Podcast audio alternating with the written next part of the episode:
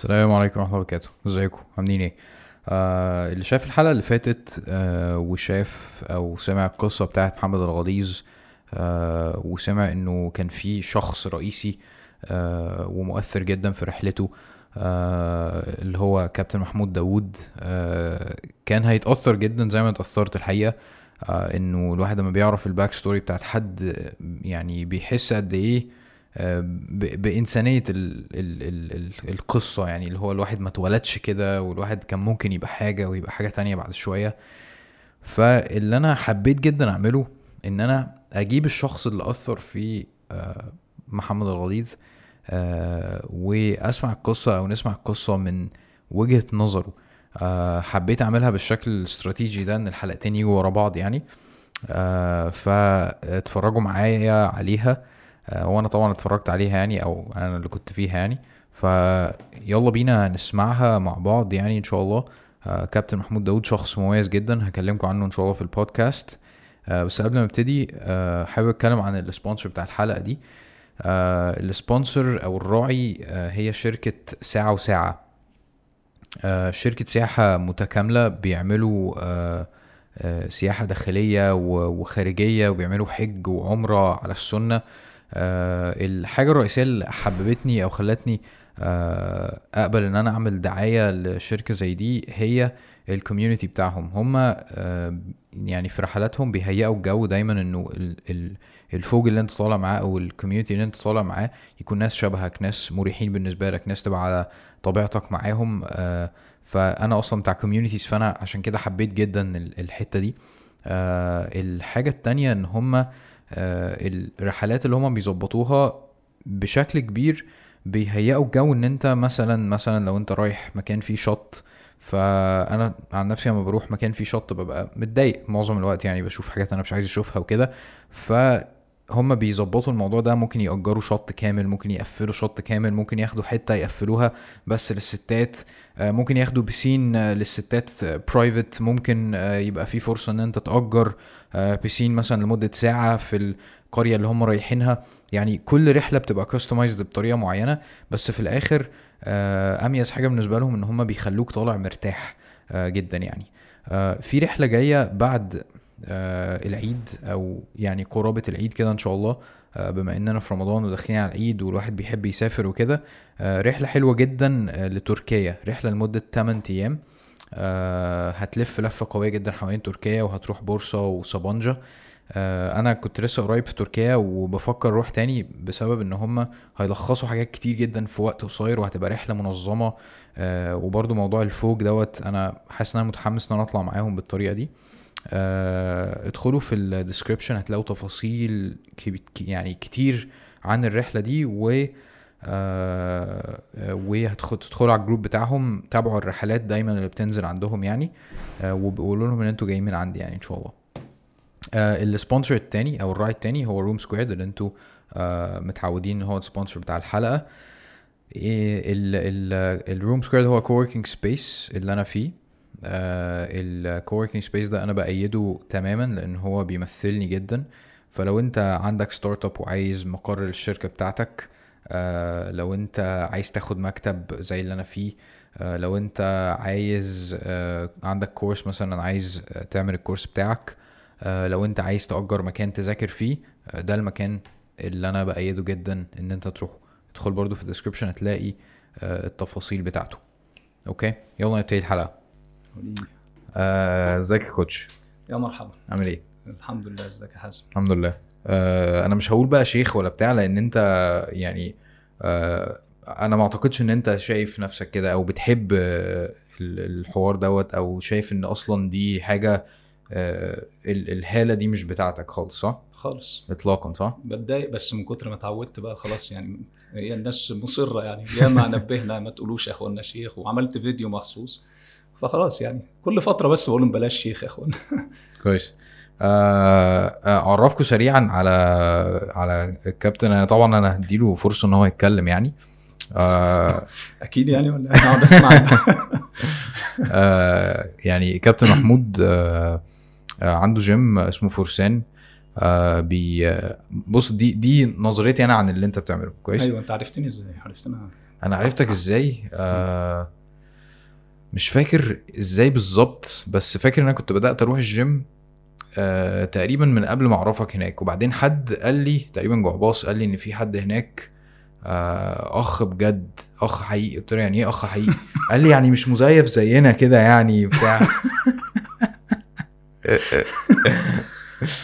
صحابي صحابي يا جماعة إحنا مزيفين فاهم؟ إحنا الإخوة المزيفين. ف... ف... فلما بدأت أروح هناك وأتمرن وأنت ت...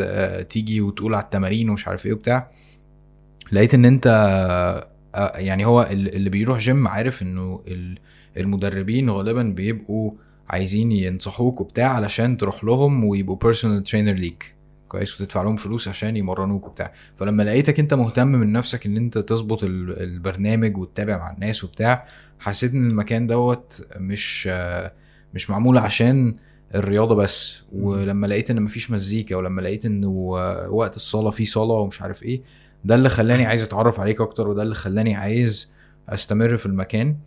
آه، وبعدين لقيت إن أنت بتعمل فيديوهات على على فيسبوك وبتاع وحاجات دعوية وكده يعني. آه، فهو ده الكابتن لل لل لل للعامة يعني. آه، للناس اللي شايفاه من بره وشايفة ال ال ال الحاجات اللي هو بيعملها. فأنا حابب أسمع منك آه، إيه اللي دخلك في في في المجال ده أصلا يعني؟ تمام. يعني الموضوع جه خطوة على الطريق بعد أن شرح الله صدري للهداية. يعني أنا بحب أقول كده ربنا شرح صدري كويس. للهداية. يعني مش هو المجال اللي أنا مخطط له من ساعة ما كنت بدرس أو آه، بعد ما اتخرجت حتى لكن هو جه في الطريق. كويس. يعني أنا نط على مرحلة الهداية على طول. هو القصة جه بالنسبة لي أنا ما كنتش حابب أشتغل أصلا آه، شغل حكومة خالص ولا موظف ولا مكتب ولا أي وظيفة يعني اللي هو أتعامل بقى مع ورق والروتين والكلام ده خالص يعني. والدي كان موظف كبير نوعا ما في الدولة وكان بقى طبعا عايزك آه، تبقى يعني. تحتيه بقى وكده وتشتغل معاه ويشوفك حاجة قريبة منه حاجة زيه. فبعد ما اتخرجت خدني معاه أشتغل في مكان الشغل بتاعه يعني. طبعا كنت متمرد جدا ومش مش عايز أصلا وبعدين بقى أنت أصلا بتروح الناس كلها خايفة منك ابن المدير بقى يعني فاهم؟ فأنا أصلا ما بعملش حاجة ما بستفدش حاجة. فبس إرضاء ليه يعني يعني كنت الحمد لله ساعتها ربنا شرح صدري يعني فكنت برا بيه بروح لحد أصلا ما كنتش عندي شغل برضه. صراحة ساعتها ما كانش تبلور في دماغي أنا هعمل إيه أنا هشتغل إيه. آه المهم فمع الوقت يعني آه جاب لي لما لقاني متضايق وكده جاب لي شغل في شركة multinational اسمها Yellow Pages مش عارف. تسمع عنها. آه آه. كانت ساعتها ده الكلام ده في 2003 مثلا كانت 18 فرع بس. أعتقد دلوقتي وصلت 80 100 حاجة كده في مصر. كويس. في مصر يعني. طب إيه ليه يعني وكده؟ قال لي روح يعني تتعلم مهارة. هي شركة إعلانات ودعاية فأنا قلت إعلانات ودعاية المفروض بقى المفروض التزمت يعني. يعني هعمل إيه؟ أنا مش هينفع معايا اعلانات ودعايه ده إزاي يعني بقى وصور وبنات وكده ولا إيه؟ مش فاهم. كويس. المهم رحت فهمت إن هو عبارة عن كتاب كبير جدا ومليان يعني data لكل حاجة من الإبرة للصاروخ وأنت دورك إن أنت تسوق لفكرة الكتاب عند أي حد في الدنيا يعمل معاك إعلان يعني. فرحت أعمل ال interview اللي عمل معايا ال interview لواء مخابرات سابق متقاعد. ده كان هو مدير عام الشركة تقريبا أو يعني يعني ساعتها كان عندك دقن وكل حاجة. آه كنت ملتحي بقى. أنا طبعا يعني يعني بقى يعني عزة الإسلام وعايش بقى دور إيه فارس يعني بعد ما أسلمت يعني. فأي حد هروح له أو هقابله يعني أنا أنا مش يعني مش بجري ورا حد يعني. بعد ما أسلمت هو في ناس هتفتكر؟ يعني في آه. ناس هتفهم ده معناه. إيه كويس وفي ناس هتفتكر إن أنت ما كنتش مسلم قبل كده. برافو عليك. يعني أنا بخاف أقولها كتير لما بتخاطب ناس مش عارفاك ومش عارفة طريقة كلامك. لكن في مجالس كتير بقولها والناس بتفهمها كده كويس. أنا فعلا بقول كده. إن مم. أنا أنا فعلا أنا لحد ثالثة جامعة أنا كنت محمود أحمد داوود في البطاقة. امم فمكتوب فيها مسلم. بس لو اديتني مايك وقلت لي عرف لي إيه الإسلام في دقيقتين حتى مش هعرف أقول كلمتين على بعض. امم أقصى حاجة أقولها لك يعني إحنا بنروح نصلي الجمعة بعد ما نص الخطبة بتخلص وبنبقى واقفين على الناصية اول ما بيقيم في طقوس آه في عيد كبير كده وبنذبح العجل وعيد صغار وكحك. يعني آه، بدأت أصلي أصلا في نهاية سنة ثالثه جامعة يعني. يا يعني آه سبحان الله يعني الحمد لله يعني. هو يعني أنا كنت آه. هناك كده خالص هناك وبعدين جيت هنا يعني. سبحان الله. الواحد ما بيبقاش شايف اما بيجي يشوف ال- الهيئة اللي الواحد فيها دلوقتي ما بيبقاش متصور آه إنه كان ممكن في يوم من الأيام ما يبقاش خالص في الحتة دي. صح يعني أنا كنت قاعد مع الغضيظ في الحلقة اللي فاتت هي لسه ما نزلتش وأنت لسه ما سمعتهاش فدي حاجة كويسة بالنسبة لي يعني. آه فاتكلمنا كتير عليك واتكلمنا على آه الفترة اللي أنت كنت بتروح فيها آه الساحل. مع آه مع الغليظ. هو كان اسمه ساعتها محمد أحمد. أيوة. عادي خالص. أيوه. و... وإن أنتوا كنتوا يعني كل سنة بتروحوا بت... بتقعدوا مع بعض وبتاع بعد كده جيت انت في سنة من السنين آه متغير خالص. مم. فده كان كان عندك قد إيه ساعتها؟ آه، سنة التخرج يعني 21 سنة. okay. يعني رحت أجازة آه، بكالوريوس بعد ما أنا خدت الأجازة بروح طالع على الساحل nice يعني هو كان نظامي قبل الهداية إن أنا باخد الأجازة أطلع على الساحل مم. بس طبعا قبل الهداية أنت بتروح الساحل تعمل حاجات وبعد الهداية مم. موضوع تاني خالص يعني إيه اللي حصل؟ إيه اللي حصل بالنسبة لي عشان بس إيه إيه اللي حصل؟ إيه ماشي. اللي خلاك تتحول كده؟ إيه اللي خلاك تروح آه. وترجع في مرة مختلف خالص وبتاخد الشباب وبتكلمهم في المسجد ومش عارف إيه وبتاع؟ بص هو أنا مفيش حاجة حصلت يعني جوهرية يعني اللي هو حد مات لي قريب جدا أو الكلام ده. هو عندي شباب كتير ماتوا في العيلة قبل بس ده ما- أثرش في قلبي في ناحية الهداية سبحان الله. يعني برضو ما زال أنا بعيد يعني. يعني بنت خالتي ماتت صغيرة ابن خالتي بعديها ابن خالتي الثاني أخوه مات. كل دول وأنا لسه ما بعيد يعني ما كنتش إيه يعني سبحان الله. تأثرت يعني دينيا. ان. الناس بتموت بقى والمفروض أعرف ديني وربي وكده. بس البدايات يعني هي تحس إن هي ماشية كده إيه بالتدريج يعني. جيت في سنة ثالثه جامعة دي كنت كل سنة زي كتير من الشباب أجي أصلي أيام الامتحانات مثلا شوية. مم. شوية حتى مش كتير يعني شوية صلوات كده. فجيت في سنة ثالثه جامعة يعني استصغرت نفسي يعني. قدام الله عز وجل بدأت يعني إحساس كده اتولد. ما حدش بيكلمني أنا ما فيش ولا دروس ولا أعرف يعني إن في حاجة اسمها دروس دين أصلا يعني. المفروض يعني الدين ده يعني هو صلاة الجمعة زي ما قلت لك. فبدأت اكتشف من نفسي وقلت لا أنا هصلي يعني هفضل أصلي على قد ما أقدر حتى بعد ما آخد الإجازة. يعني مش معقول. إن أنا باجي أصلي بس أيام الامتحانات وقبل النتيجة بيوم نصلي والكلام ده استحقرت نفسي جدا يعني. ففعلا بدأت أصلي.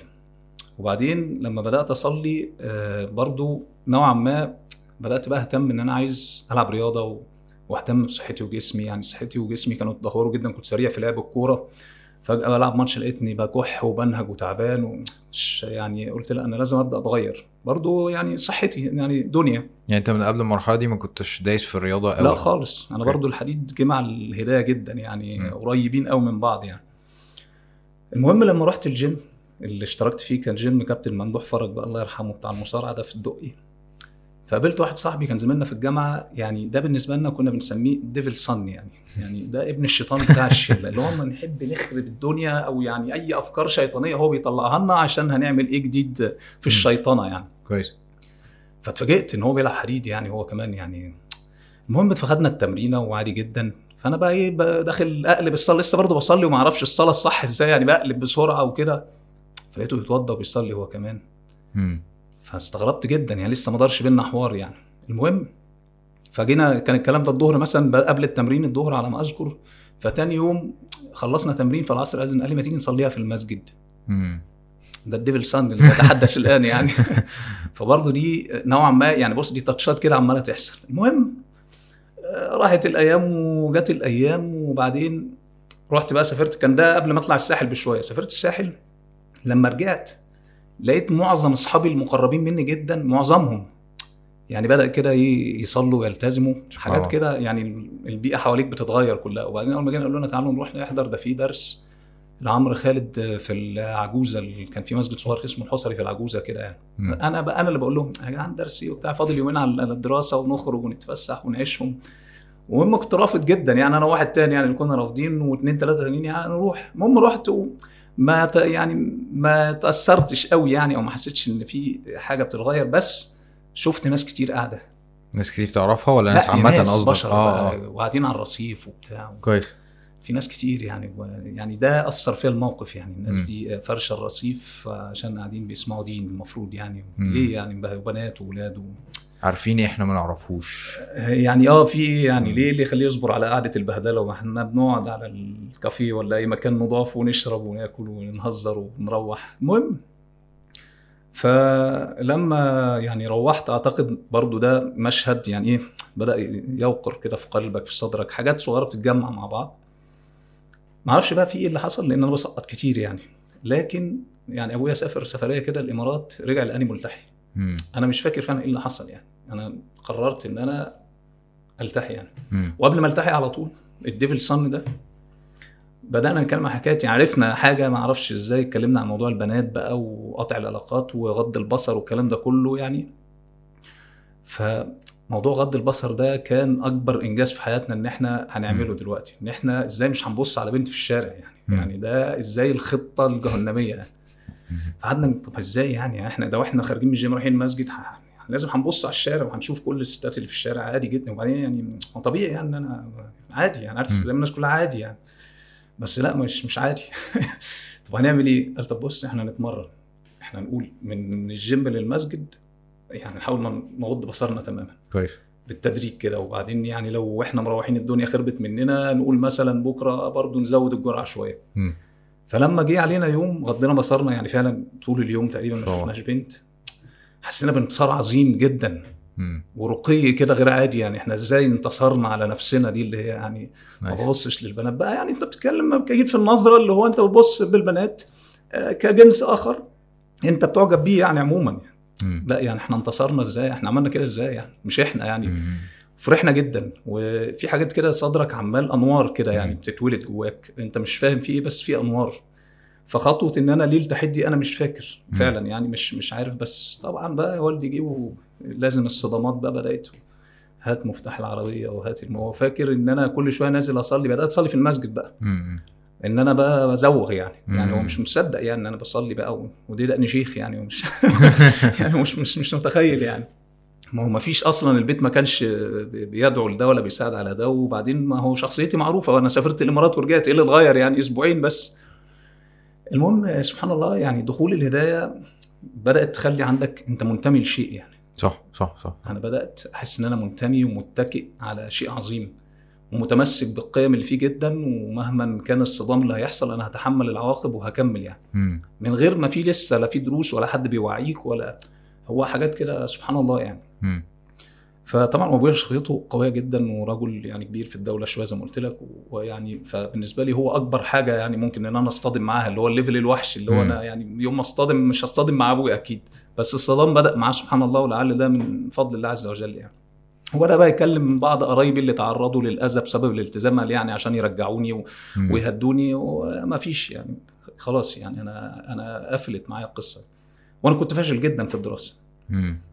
وده الترم الأول في ثالثه بقى جامعه يعني المهم آه، في رابعة جامعه آسف.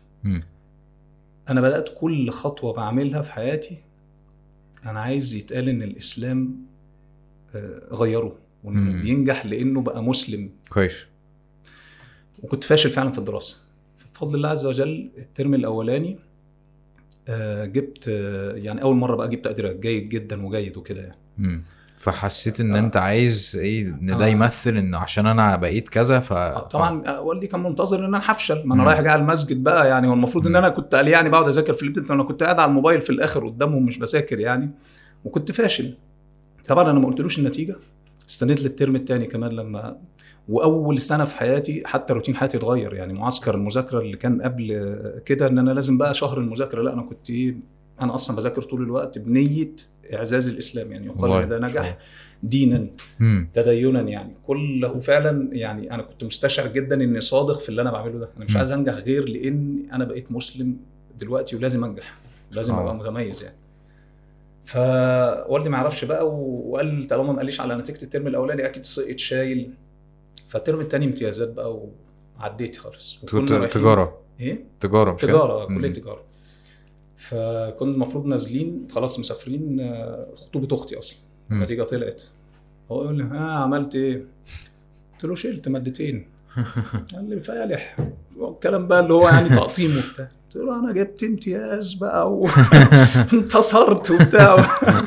يعني يعني بهرت بقى جدا وبتاع. يعني وسعت وما صدقش بجد والله بجد والله وجبت امتياز وبتاع. وأول يعني من الأحضان القليلة اللي نلتها من أبويا في الدنيا. يعني حضني جدا وفرح جدا. سبحان الله. بفضل الله عز وجل يعني الحمد لله. خلصت خطوبة أختي دي وبدأت رحلة الساحل بقى اللي هي الناس شافت محمود تاني يعني اللي قابلت فيها الناس هناك.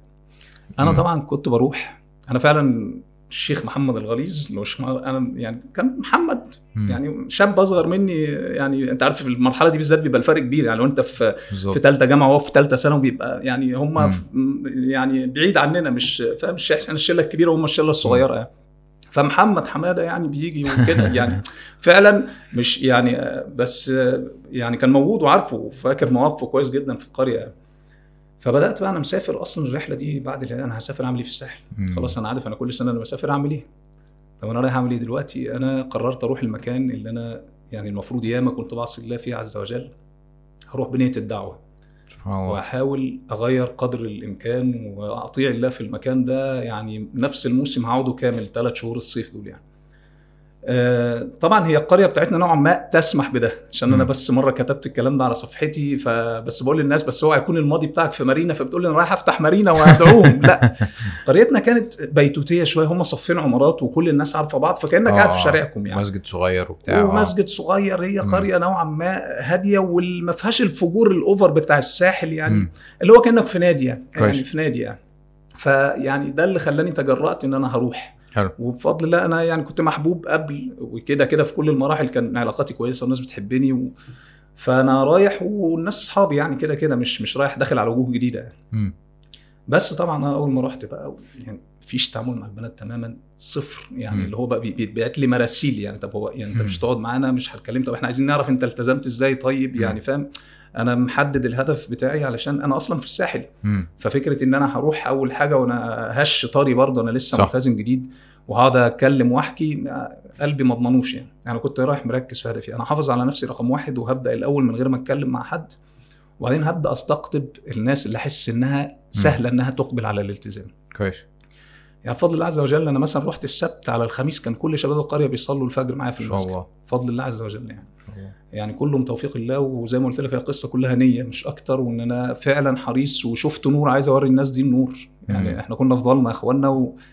ولازم تيجوا تشوفوا النور آه، فبقينا بنبقى مثلا قاعدين في البرجولة ويجي ساعة الأذان 30 40 شاب ماشيين مع بعض رايحين على المسجد فكان في في. طريق المسجد يعني في القرية دي كان واحدة يعني ملكة من الملاك هي عندها زي ما تقول كباريه أو حاجة كده يعني. فشافت المنظر رايح جاي في يا شباب إيه اللي جرالكم حصل لكم إيه وإحنا رايحين المسجد؟ إيه اللي هو إحنا فجرنا بقى إحنا يعني؟ قالوا يعني. يعني تحس إن حقودا يعني تعب السنين راح حرام عليك. الحمد لله عز وجل. وبعدين قررت أنا كنت موهبة إن الواحد يتكلم يعني دي الظاهر إن هي برضو موهبة لأن أنا ما اتمرنتش عليها. ما عملتش أي حاجة. أنا كنت أسمع الدرس الدرس ساعة يلزق هنا. سبحان الله. فكنت واخد معايا أصلا شنطة كبيرة محضرها أنا السفريه دي. كلها شرايط وكتيبات أنا رايح أدعو رحلة دعوية بحتة في الساحل بدعو يعني. فنظمت يومي وقلت لهم بين المغرب والعشاء هيبقى في درس. هنخلص العشاء هنسهر شوية صغيرين مش هسهر معاكم. حتى لو هم سابوني وفرقوني وكملوا سهر بس عشان أنام عشان نصحى لو في بقى الفجر وقبليه في قيام مثلا. بعد الفجر هنقعد جلسة الشروق.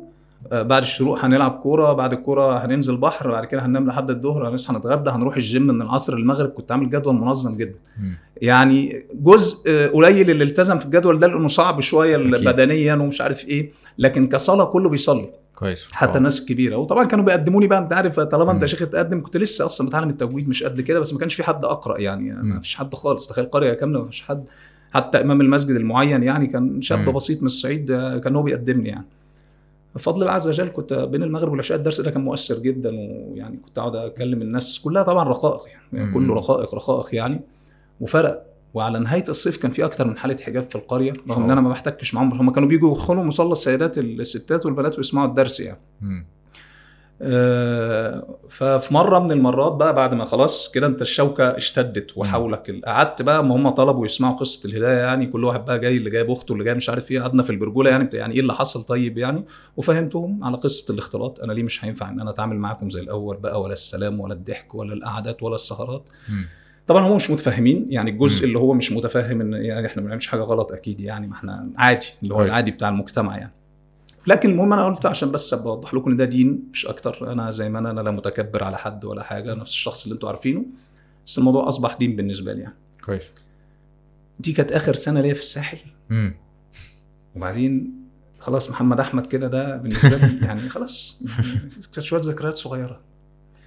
لما بدأت أنا أعمل حسابي في 2015 الفيسبوك يعني؟ آه مم. اللي أنا بعمل شغال عليه حاليا. يعني ما كنتش يعني لحد من 2015 2016 مثلا ما عداش ليا فيديوهات لداعيه كده مميز اسمه محمد الغليظ ما شفتش بس مرة شاب في الجيم قال أنا بحب أسمع الراجل ده فاداني مقطع لقيت أسلوبه كويس مم. عجبني يعني مش فاكر كان بيتكلم عن التغيرات اللي حصلت في النقاب إيه يا بنات اللي أنتوا عاملينه ده وفي الحجاب والتوكة والفيونكة. واحد اسمه محمد الغليظ وبتاع مفيش يعني. اي شبه في دماغك خالص خالص مم. يعني أنا شايف ما شاء الله يعني راجل عليه متابعه عالية وناس بتحب تسمعه مم. يعني حد يعني داعيه وخلاص ومش مركز. أنا مركز في شغلي أنا كنت لسه بداخل وعندي هدف دعوي وعامل الهاشتاج بتاع فورمه الآخرة وماشي فيه. بس كنت بلقط أشوف ده بيعمل إيه ده بيعمل إيه. برضه الدنيا حواليك بتفتح على بعضيها وساعتها كان ال reach عالي قوي في الفيس فبيعدي قدامك أصلا كويس. حاجات كتير يعني. المهم ف 2016 أظن يعني. كانت عندي خالتي آه، عندها cancer بقالها فترة طويلة وبعدين استضفتها عندي في أكتوبر لأن كانت بتتعالج خلاص محجوزة في المستشفى جنبي فقلت فرصة كان. مع دخلة رمضان. يعني هي جت عندي قبل رمضان بيومين هي واولادها واستقروا عندنا عندنا بيت يعني استضفناهم فيه.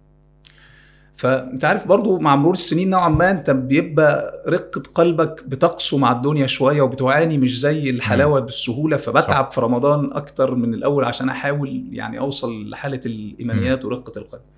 مع بقى إيه مسألة وجود خالتي وكل يوم أنا بروح أجيب لها الألبومين وبتاع عشان الكبد الصبح وليل وجرعات. فرمضان كان حاسه بيتفلت مني. مم. ليلة 20 رمضان الساعة 12 بالليل خلصت زيارات المستشفى وقفلت الشغل الجيم وكله تمام وقلت بقى أتوضى وأصلي ركعتين. لقيت التليفون بيرن الساعة 12 وربع. أيوه السلام عليكم. أرد كده يعني ما عايز أصلي بقى ما فاضل 10 أيام في رمضان. عليكم السلام. ما بالراحة يا عم في إيه؟ قلت اتفضل أؤمر. يعني مش عايز أقول له أنا عايز أصلي قال لي بس بالراحة كابتن محمود مش قلت له أهلا وسهلا. أنا تعبت عشان أجيب رقمك مش عارف إيه. أنا جبته تقريبا خده منك. تقريبا آه. في اسكندرية أو حاجة؟ آه آه لأن لما شافنا مع بعض أو حاجة يعني فالمهم قال أنا جبت رقمك كل ده يعني يعني أنا بدأت أجمع الصوت. يعني بدأت أجمع الصوت ده شوف من 16 سنة. محمد أبو تلات ازيك يا محمد أبو تلات؟ ومحمد أبو تلات يعني القرية بتاعتنا اسمها أبو تلات وبتاع. وعامل إيه؟ أنت اتخرجت فين؟ دكتور وصيدله وهو كان جه مرة زارني فعلا في الجيم آه، وهو في الجامعة كان لسه في صيدلة. وكان آه، يعني سبحان الله أنا بدأت أجمع كل ده يعني إيه مش فاكر كان التزم ولا لسه يعني بس المهم جالي زيارة مرة في الجيم تمام تمام طب محمد ابعت لي حسابك على الفيسبوك وابعت لك حساب عشان نبقى أصحاب على الفيسبوك وبتاع تمام. المهم فراح بعت لي حساب اسمه محمد أحمد. فدخلت علشان آه، يعني آه، أعمل accept فمش لاقي صورة محمد اللي أنا عارفه عمال أقلب صور الشيخ محمد الغليظ قلت الراجل ده بدأت أقلب عمال أقلب؟ بدأت بقى إيه يعني أهنج جامد جدا يعني فعلا يعني صدمت يعني أول. شيء صدمت من تواضعه إن هو. بيكلمني كمحمد حمادة عادي خالص اللي هو يعني. عارف محمد وازيك يا كابتن محمود وبعدين رفعت السماعة عشان أكلمه فعلا إيديا اترعشت وقعدت أعيط عياط شديد يعني. يعني بكيت الله. جدا. أنت محمد الغليظ. يعني عارف هو قعد يهديني يعني. سبحان الله. وايه ده؟ آه، يعني فعلا اتاثرت جدا. والموقف ده سبحان الله يعني عارف ربنا عز وجل بيقدر أمور أنت بتبقى بتجري ورا الخشوع ورمضان بطريقة الموقف ده كسرني جدا. خلاني يعني بقيت الليالي في رمضان منكسر جدا جدا. واستحضرت إن أنت ممكن تكون بتزرع حاجة سبحان الله صح. وأنت مش عارف عنها حاجة أصلا صح. وهي عمالة تكبر. أنت مش دريان يعني أنت عملت عمل خير. يعني عشان كده حديث النبي عليه عليه وسلم. في عدم استحقار ولو شق تمرة. في الصدقة. أنا ما كنتش بشتغل على محمد مباشر أصلا.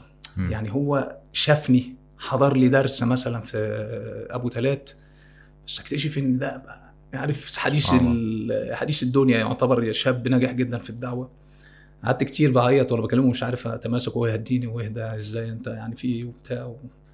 وفرحت جدا يعني.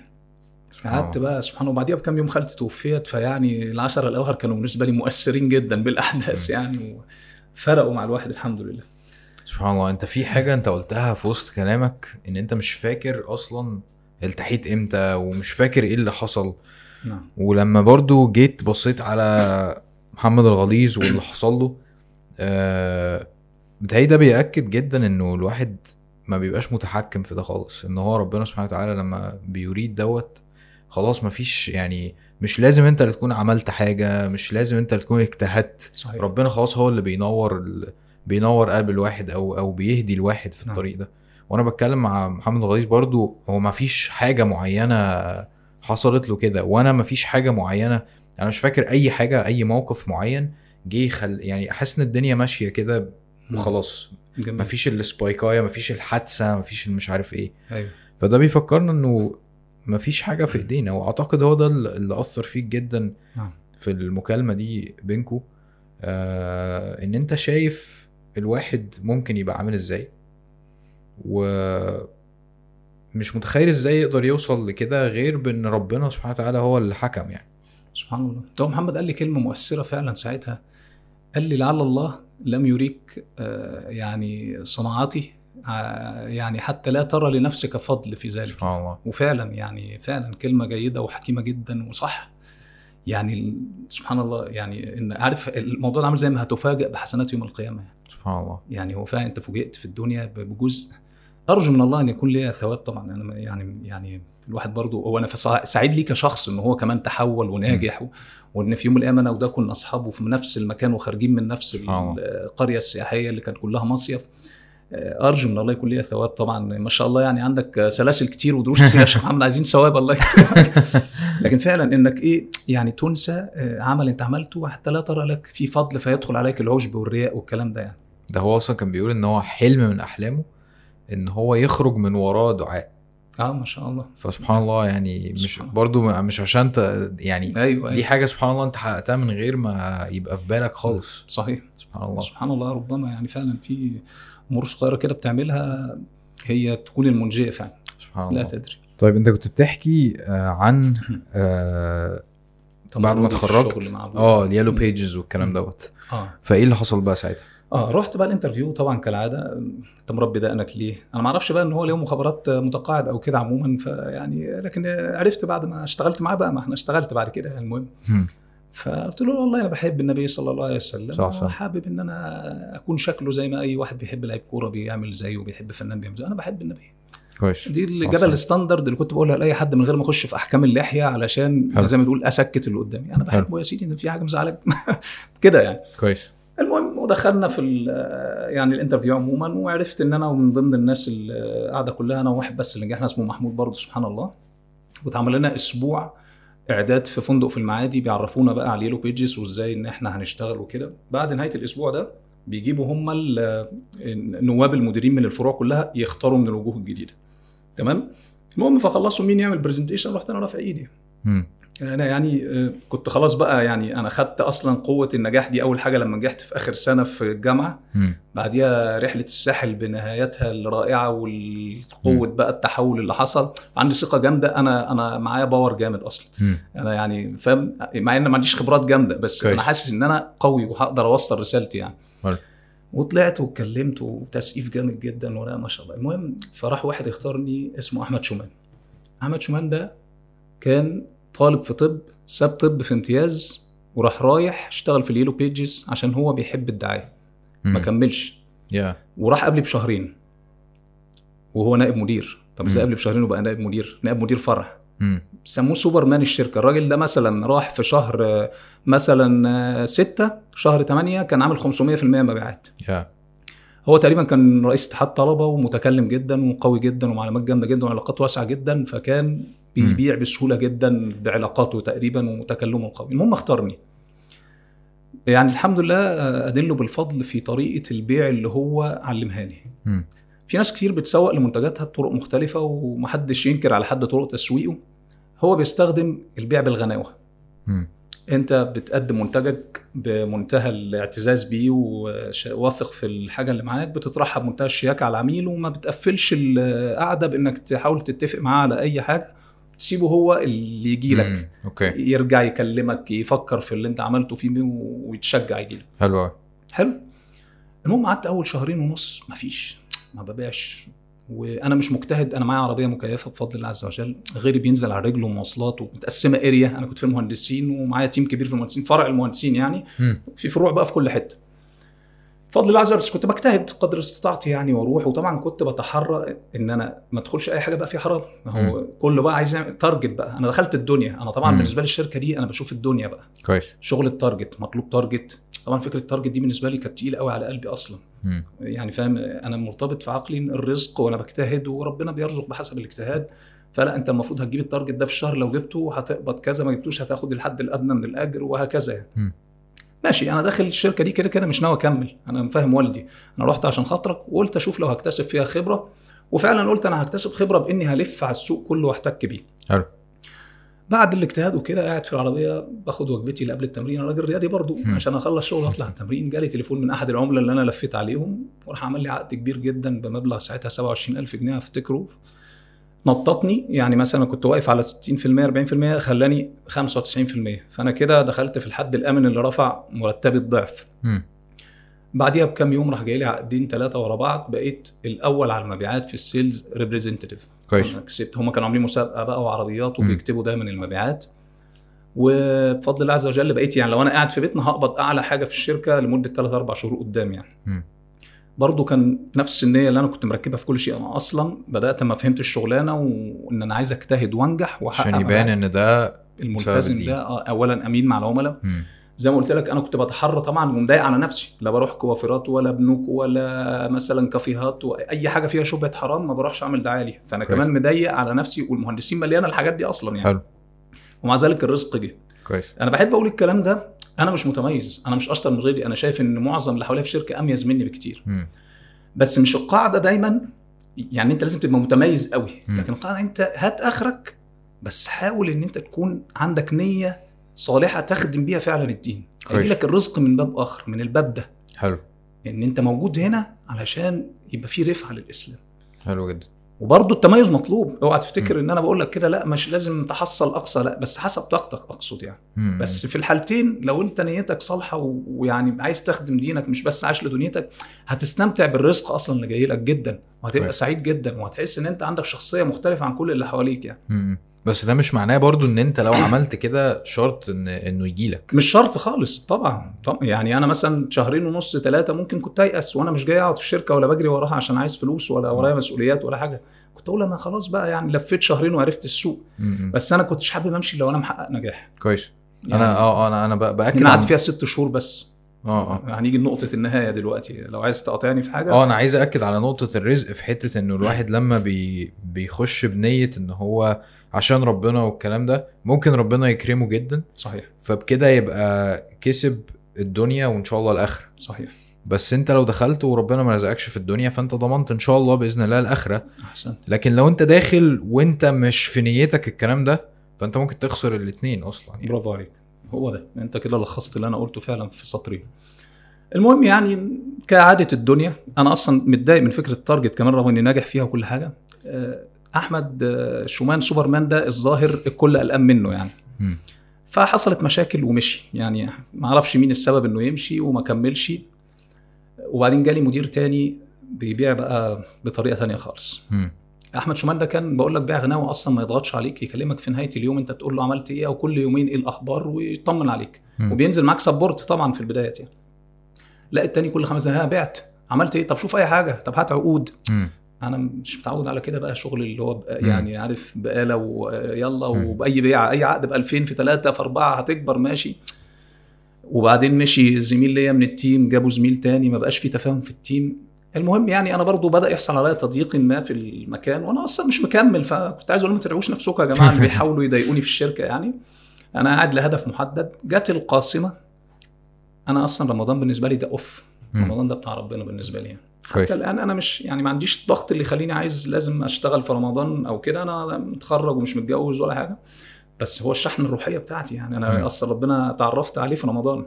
سبحان الله. يعني نسيت أقول لك إن أنا كنت آخر سنة في رابعة دي كنت أصلي المغرب. كان عندي درس أطلع أخده في نفس العمارة آخد العربية أروح طالع على أكتوبر مصلي في الحصري من ورا أبويا خلسه طبعا. وأرجع وهو مطمن إنه نايم بعد الفطار وكده يعني. ف يعني كنت بدوق حلاوة إيمان برضه في. الطريق رايح جاي ودرس بقى الدار الآخرة وأنا رايح لعمر عبد الكافي ودرس راجع. يعني كانت بناء عمال يحصل سبحان المهم. فجم قالوا لنا أنتوا هتشتغلوا في رمضان في اليلو بيجز بقى قبل الفطار وبعد الفطار. قلت لهم يعني أنا ممكن قبل الفطار ممكن أصلا أجي قبل الفطار. أنا بعد الفطار ده مستحيل يعني. أنا ممكن آخد أجازة بدون مرتب لا ما ينفعش والله. ضغط كده مع المشاكل اللي حسيتها مستقصدني فيها.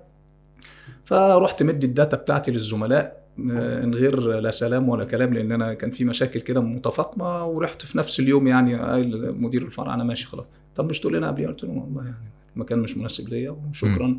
وماشي وأنا الأول الناس اللي يقولوا أنت مجنون أنت لو قعدت لسه ليك ثلاث أربع شهور هتاخد مرتب عالي جدا. أنا مش جاي عشان فلوس يعني أنا جاي. عشان هدف وحققته والسلام عليكم والحمد لله علاقاتي بالناس كويسة لحد دلوقتي يعني. مم.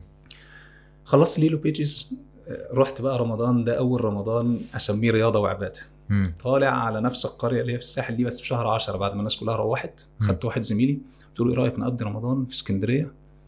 آه، خلوة بقى عارف الغار بقى والنبي محمد صلى الله عليه عليه وسلم. ونقعد بقى ناخد معانا شرايط وكتب وبتاع وننزل نصلي. عرفنا ساعتها سمعنا عن الشيخ حاتم آه، اللي بيصلي في محطة الرمل حاتم فريد أو حاتم حاتم الواعي. فريد تقريبا آه. آه. فكنا بننزل من الساحل ونفطر وننزل جري نروح الرمل تقريبا أنا مش فاكر. يعني من زمان قوي يعني صليت مرة واحدة وراه يعني حوالي 10 أيام في رمضان ده وصوته كان جميل بصراحة والصلاة جميلة واسكندرية مفروشة كلها كان أجواء رهيبة يعني أنتوا قعدتوا الشهر ده في في أنا بقول لك؟ رحنا نتسحر ننام نصحى قبل الظهر بشوية نقرأ نقرأ تاني بعد الظهر بعد العصر أخده على الجيم صاحبي كان مليان قلت له أنا هخسسك سيب نفسك. هو تعب مني بعد 10 أيام ورجع مصر طبعا. أنا بقى عايش جو الهمة والإرادة والمقاومة. المهم أنا قعدت كمان العشرة الاواسط من رمضان والعشرة الآخر رجعت يعني. برضو الوحدة بيني وبينك صح. وقاعد لوحدي في الساحل في بالليل مع أصوات الموج وشهر 10 ومطره وتلج في يوم مطرت وتلج كان سبحان الله يوم غريب جدا ده اللي قال لي لا أنا السلام. عليكم. أنا راجع من بيت الرعب اللي أنا عايش فيه ده. فرجعت. أنا لسه ما فيش في دماغي أنا هشتغل إيه برضو مم. يعني كل ده بجمع نور وهدى ودين وعمال بحاول أبني شخصيتي ايمانيا. آه، طبعا والدي عمال بقى يلح عليا وانزل شركات اشتغل أي حاجة. فجاءني الوسواس وأنا بصلي. وأنا بصلي ساجد. أنت تشتغل تفتح جيم أنت. في الجيم أصلا الناس بتحبك وعلى طول بتديهم نصايح. ده وأنا لاعب يعني كويس. يعني يعني كان خلاص بقى أنا ملتزم بقالي سنة في الجيم وبدأت يبان عليا إن أنا بلعب يعني وكده. وبتعرف توصل معلومة كويس. وبعدين الجيم ده ده كل ده في الصلاة إيه؟ كل ده وأنت بتصلي. آه الشيطان فعلا أنا ساجد. يعني طبعا يعني الفكرة جت سريعة بس أنا أيوة. بحكي لك بقى لما بدأت أفكر فيها. الجيم ده هيبقى حقل دعوة رائع. تعمل بقى شباب بقى وصحة كويسة وتدعوهم وبتاع. ف خلاص كبرت في دماغي الفكرة جدا بس هو الجدار اللي قدامي ان أنا متأكد إن أبويا عمره ما هيديني قرش اتاجر بيه أنا أبويا. راجل بتاع وظايف ما فيش في ال risk والكلام. ده ونحط قرش في التجارة قعدت أدعي وأستخير وبتاع وفتحته قال لي ماشي يعني يعني طبعا كان معترض وبتاع طب انت هتعرف تعمل إيه وفاهم إيه في الموضوع قلت له يعني إن شاء الله هنجح وسيبني ولسه بقى لا في خبرة أصلا علمية في موضوع التشريح والعضلات و... أنت رايح تقول. له رايح تقول له عايز أفتح جيم آه أفتح جيم أنا آه. قررت أنا عايز أشتغل حر وأنا مش هطيق الشغل الحكومي والالتزام بالوظائف وال... أنا مرؤوس سيء مم. أنا متمرد أصلا وصدامي جدا مع أي حد بحس إنه عايز نعمل حاجة غلط أو ايا كان ماشيين على روتين أنا مش مقتنع بيه لا أنا يعني شخصيتي قياديه دي يمكن الحاجة اللي أنا وارثها من أبويا شوية يعني يعني ما ينفعش إيه حد يمشيني وخلاص كده يعني مم. فهو عارف وهو قال لي أنت مرؤوس سيء فعلا يعني أبويا. فقلت له يعني الموضوع قال لي هيتكلف كام قلت له ما أعرفش فنزلت بقى أسأل بقى أنا في الهرم أنا ساكن في الهرم من عمرانية ساعتها أول العمرانيه ناصر الدين أسأل على الإيجارات ألاقي 100 متر ب 10000 جنيه الكلام ده في 2002 يا كتير جدا آه يعني مع الهرم بقى عشان كثافة سكانيه عالية الأسعار غالية جدا مم. فبدأت أصطدم بالواقع. كان. عندي أحلام وردية بقى ويعني هعمل جيم إسلامي 10000 جنيه و100 متر. أسأل أسأل لقيت الدنيا عمالة تقفل. ما رجعتش لوالدي بنتيجة. فعرف المدرب بتاعي في الجيم اللي أنا بتمرن فيه هو جنب البيت على طول إن أنا عايز أفتح جيم قال لي إيه رأيك تشارك مروان صاحب الجيم. اللي إحنا بنتمرن فيه؟ والجيم فعلا كان ساعتها الأرض جايبة بترول من كتر عارف الجيمات البلدي القديمة المنطقة الشعبية من كتر الدمبل اللي فيه التراب كل ما ترمي الدمبل تراب يطلع. فعلا يعني. اشارك مروان. هو الجيم أصلا ده مش ملتقي يا جيم بقى. ما هو. الجيم أصلا ساعتها إيه؟ disco. انت. بتخش الجيم أنا بقى كنت بحط سماعتي قرآن وأتمرن disco شعبي بقى فاكتر يعني. مم. ده كان من أكبر التحديات في حياتي الموضوع ده. أنا قعدت أستخير وأدعي. مروان ده ما بيجيش الجيم خالص اللي هو الأونر صاحب ما بيجيش خالص. بيجي يعمل إيه بقى؟ عض الدور اللي فوق. مروان ده كان المسؤول عن تدريب البنات الصغيرة اللي بتطلع في الفوازير مع نيلي وشريهان. ماشي. ده شغله. هو يعني مش مش عارف المهنة دي اسمها إيه بس المهم هو آه، حاجة في الفن كده. فكان فعلا كل سنة ثلاث أربع شهور قبل رمضان بيجيب بنات صغيرة ومخرجين وتصوير وبيطلع الدور اللي فوق. وإحنا تحت بنتمرن ده بتاع الرجالة يعني. وبس. فمحمد جاد كابتن محمد جاد الله يكرمه يعني ليه فضل كبير عليا في القصة دي أنا بنتكلم عنه بقى بعدين. كلم مروان قال له محمود عايز يفتح جيم إيه رأيك يشاركك؟ وهو يخش يرد الروح للجيم يصرف على المكان. أنا هوضب المكان وأقومه وأجيب أجهزة جديدة ف قال تمام. هو كده كده لما بيجيش هو بياخد الإيراد آخر الشهر وبتاع. كان في كابتن محمد جاد بالنهار وكابتن ناصر بالليل. كابتن. ناصر مؤسس الباركور في مصر يعني ممكن الناس تكون آه عارفة. آه آه. تمام؟ كل ده لسه إحنا ما إحنا ولا. حاجة ساعتها يعني محدش 2003 2004 مروان وافق بدأت بقى محمد جاد جزاه الله خيرا عنده خبرة عنه يقول لي أماكن الاجهزه فين وننزل ونشوف. شفنا أعلى line ساعتها كان تصنيع محلي كله لسه ساعتها من التيوب والمصنع الفلاني وعملنا نقلة يعني كانت بالنسبة للناس خمس نجوم. طيب أنا هدير الجيم إزاي بقى؟ اللي هو أصلا disco واغاني ده وأنا. أنا المفروض أنا كنت عايز أعمل جيم إسلامي أصلا. كويس. طيب أنا شريك بالنص. فاتفقت مع مروان قلت له بص أنا ليا نص shift وأنت ليك نص shift أنا مبدئيا نص shift بتاعي هقفل فيه الأغاني تماما. مم. ممكن أشغل قرآن ما أشغلش حاجة أشغل اناشيد وأنت براحتك النص shift بتاعك يعني يعني شوف هتدير إزاي. ما حاولتش ساعتها إن أنا أقول له ما, ما تشغلش حاجة ما جاش في بالي. يعني قلت المهم إن أنا أسيطر على وقتي بس الأول. أنا شايف كده يعني أنا ليا 50% وقت و50% من مكاني. قال لي براحتك خالص. جميل. اخترت الوقت اللي فيه الكثافة. عشان أسيطر على أكبر جمع من الناس اللي هو بالليل. قلت له أنا هاخد الشيفت المسائي. وكده كده كابتن محمد جاب بيجي بالنهار وبالنسبة لي كابتن ناصر الين كابتن مم. محمد جاب ده ادي سبت ست مرات مثلا. فيعني الوحش بالنسبة لي. فعشان إن أنا أفكر ابقى أنا المؤثر فيه أو عليه ما كانت بعيدة عن ذهني ساعتها جدا. آه، كابتن ناصر كان حبوب وهزاره خفيف كده وخارج تربية رياضية وكنت واخد عليه قوي. فقلت هعرف أسيطر على ناصر يعني. واقول له إحنا هنعمل كذا.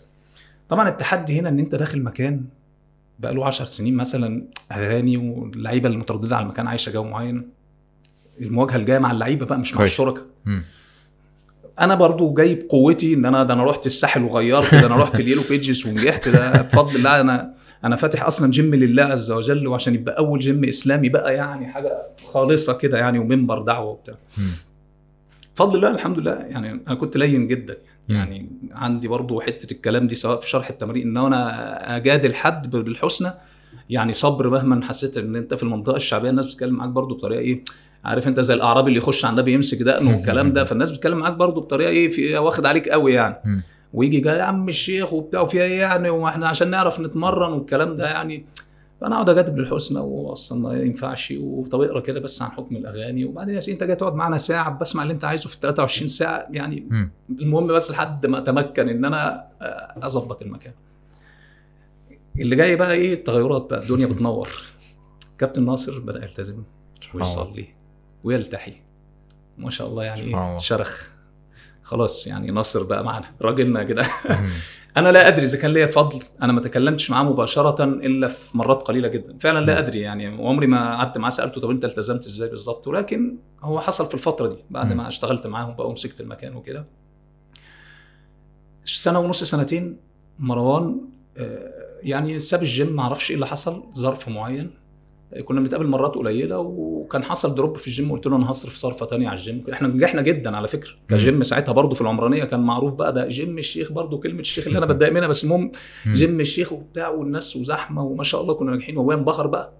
أنا كان راس مال الجيم ساعتها 35000 جنيه اللي هو تمن نص جهاز دلوقتي أنا رجعت له الفلوس خلال كام شهر يعني بتاعت. والدي بفضل الله عز وجل يعني الحمد لله آه مروان ساب الشراكة ودخل بقى محمد جد. أنا كنت عارف هو قال لي تشيل. يعني محمد جد قال لي مروان هيسيب تشيل. أنا عارف إن محمد جد ده ده هو اللي أصلا أحق واحد إنه ياخد المكان. مم. هو أكتر واحد فاهم في المجال وهو ما شاء الله لعيب وقوي ومن تحتيه أبطال و و و. فأنا عارف إن هو عايز ياخده. وأنا لو خدت المكان يعني أنا أصلا بدأت أخش كده في قصة تانية بدأت أش... يعني في مجال المقاولات في أكتوبر برضو مع قرايبي. وكان بدأ نوعا ما صدري الشيطان اللي يقول لي برضو النص شيفت أبو اغاني ده في وشك. وبدات أقفل شوية يعني مش عارف ليه فجأة كده المهم محمد جاد خد المكان يعني كان صعب بالنسبة لي جدا إن أنا أدعو محمد جاد كان مم. ما زال يعني مش عارف ادخل له إزاي مم. ففي مرة وإحنا بنوضب مع بعض بقى توضيبه تانية كل ما شريك جديد يخش بنعمل نقلة في المكان ونرتقي وننجح أكتر يعني أنا كنت بقعد اجيبها له بتاتشات وأحاول أقول له يعني طب حاولوا تقفلوا مش عارف إيه. طب أما يجي رمضان بلاش مسلسل كده يعني. كويس. فكنا مسافرين قبل رمضان. كنا بنعمل نقلة كبيرة في الجيم هنصرف عليها جامد جدا. قلت أنا هكلمه مباشرة بقى وعمال أستخير وأدعي يا رب انصرني بقى. صعب شخصية صعبة عارف تبقى تعرف هتدعو حد زي سيدنا موسى كده رايح لفرعون وطلب العون من سيدنا هارون طبعا آه، هارون آه، أنا أقصد يعني هو مش هو إنسان كويس جدا. ومش معاند وبالعكس هو مش بيحب الأغاني بس هو مقتنع إن اللعيبة بتحبها ونشغلها لهم. هو أصلا ده كويس جدا إنسان خلوق جدا. كويس. بس business عايز كده يعني حلو؟ حلو فاهمك. فقررت خلاص بقى أقول له يعني أدعوه صراحة بقى. فقلت له بص إحنا يعني, يعني بنصرف مبالغ كتيرة جدا علشان خاطر يعني المفروض إحنا عايزين ننجح وكده وأصل النجاح والبركة كلها في إيد الله عز وجل. حلو. مش عشان يعني نرضي الناس هنقعد نشغل لهم أغاني وكده و يعني عايزين لقيته سبحان الله. يعني عارف هو أنت أساسا هو ربنا كان مجهزه لما أنت كنت بتدعي قبلها بكام يوم يا رب اشرح صدره وأنا بدعو سبحان الله. قال لي أنا مقرر فعلا خلاص. أنا مش. هشغل أغاني من أول رمضان ده خالص وهقول للعيبة كده مباشرة ورزقنا إن شاء الله ربنا يبارك لنا. ده هو اللي مقرر أصلا. يعني سبحان الله. مش يعني زي مش يعني خلاص يعني مهيئ آه، آه. أنا مش فاكر لفظة مقرر بس هو أول ما قلت له كده يعني سبحان الله. وافق على طول وتمام. والدنيا بقى الحمد لله الجيم ساعتها خد الصبغة دي أكتر اللي هو صبح وليل الدنيا قرآني أناشيد. ومتعب قوي إنك تقعد تدور على الأناشيد ينفع تسمع في الجيم مع الناس بتتريق برضه شوية ما بتبقاش فاهمة مين ده وبيقول. إيه مش واخدين وجيم شعبي لكن كان تحدي وصراع كبير جت مرحلة في النص زي ما قلت لك أنا كنت يعني آه، متضايق سن أصلا يعني يعني اللي هي قبل ما يحصل الكلام بتاع القرآن ده سبحان م. الله إني صبرت أصلا فانا سأل. قدرا يعني ربنا ساق لي من زمان يعني واحد ركبني العربية. أنا كنت تعبان من الموضوع ده وعمال أقول طب أنا رزقي كده في حرام؟ لو الشفت التاني بيشغل فيه أغاني. أنا مش فاهم بقى ساعتها. يعني. فراح مركبني العربية. الشيخ محمد حسان كان معدي هو يعرفه. قال لي اركب مع الشيخ. يا شيخ معلش هسألك سؤال وبتاع. فالشيخ جزاه الله خيرا وافق. قال لي اركب معايا لحد الحصري. كنت في. أكتوبر ساعتها بعمل حاجة. قلت له والله أنا فاتح جيم كذا كذا ومعايا شريك بيشغل في نص شفت أغاني. وأنا يعني حاسس بشبهة ومتضايق. ما شفتي أنا محافظ عليه الحمد لله وكده. قال لي يا ابني هو أنت فاتح الجيم بتبيع أغاني ولا الناس بتدفع فلوس عشان بتيجي تتمرن؟ قلت له. لا بيدفعوا عشان يتمرن قال لي. يبقى أنت رزقك مرتبط بالخدمة اللي بتقدمها. كويس. ما حاولوا بقى ليه ذنوب خاصة لوحدها آه آه آه. كويس. ففعلا دماغي اتظبطت جدا. حلو. وقال لي ثانيا أنت دلوقتي في المكان في نص خير. لما تمشي وتسيبه هيبقى في خير. مم. كله هيتحول لأغاني. اصبر في المكان وربنا يشرح صدرك. حلو قوي ففعلا صبرت سبحان الله. يعني ده كان قبل ما يحصل موقف إن محمد جاد بقى بقيت أشتغل دعاء أكتر يعني ويا رب اشرح صدره والكلام ده. والحمد لله الجيم خد الصبغة دي يعني بفضل الله عز وجل ساعتها. ده لسه موجود الجيم ده آه ما زال بس. أنا يعني سبته تماما اداريا يعني. أنا مم. بروح مرة في الشهر سايبه لمحمد جاد تماما لأن طبعا نقلة فرسان دي لما نجيلها كانت محتاجة تركيز جامد جدا. أنا بفتح مدينة جديدة بقى جيم وقصة حلو. يعني. هل هم لسه محافظين على ال بصراحة مش قوي.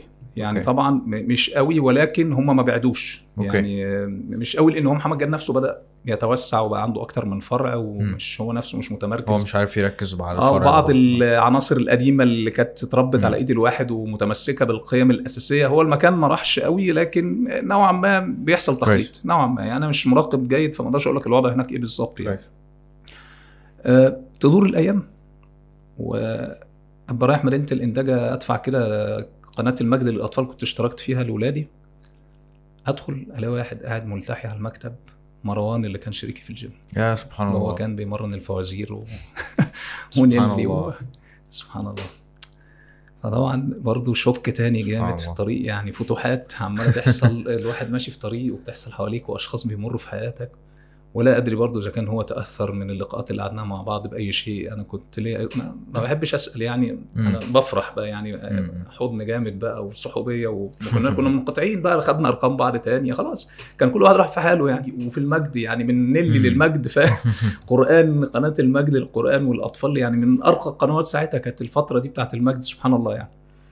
فدي برضو حاجات عارف يعني بتديك يعني قوة كده من جواك وإن الطريق ده يعني هو الحق والناس كلها بإذن الله يعني عاجلا أم آجلا. مم. كل الناس يعني طبعا يعني لن نستطيع أن نقول الكل بس إن شاء الله يعني يجوا للطريق يعني. إمتى بقى؟ أنت ما تعرفش. يعني انت. اشتغل وادعو واجتهد وممكن يكون هو نجح. يعني قصدي حد شافك كنموذج فهو تحول وانت ما دارش بينكم كلمة. مم. ممكن كل ده تحطه في حساباتك يعني. صح. فلذلك كل لحظة اجتهاد معنية فعلا إن يا رب ده يأثر في الناس دينا واللي كي يعز الإسلام آه، يعني مش هتضيع عند الله عز وجل. إن صح. في الدنيا زي ما أنت قلت هتشوف أو في الآخرة أو في الاثنين معا. سبحان الله. هو أنا عامة عندي نفس ال- المبادئ دي أعتقد إحنا بنتشارك فيها جدا فكرة إنه فعلا أنا عايز أنسب كل حاجة أنا بعملها للدين. عايز لما حد يشوفني بعمل حاجة يقول ده بسبب الدين. نعم. آه، ده بيمنعني إن أنا أعمل حاجات كتير وحشة. جميل. وفي نفس الوقت آه وكنت قلت ده أعتقد مرة إنه ده ده بيديني شخصيتي. جميل. يعني فعليا لو شلت الدين من عندي لو شلت الإسلام الكلام ده كله أنا ولا حاجة. أنا ما. عنديش شخصية أصلا. ما شاء الله. فاهمني؟ آه وأعتقد أنت هتوافقني في الحتة دي. جدا. أنا بالظبط الإسلام جه زي ما سيدنا عمر كنا أذل ناس. حتى جاء الله لنا بالإسلام فأعزنا به. يعني فعلا أنا بقول لك أنا كنت في الفضاء الواسع ثم وجدت شيء أنتمي ليه. فبقيت يعني حاسس ومش منتمي لأي شيء. وتجربة الدعوة آه، اللي هي زي ما تقول أنت معاك شيء غالي اتعلمتها من أحمد شومان في ليلو بيجز كان حتة كتاب علمني إن أنا يعني أتكلم عنه بمنتهى القوة وأنا معايا منتج قوي أصلا بيتكلم عن نفسه وأنا مش ببيع لك يعني أنت اللي آه. هتشتري لوحدك.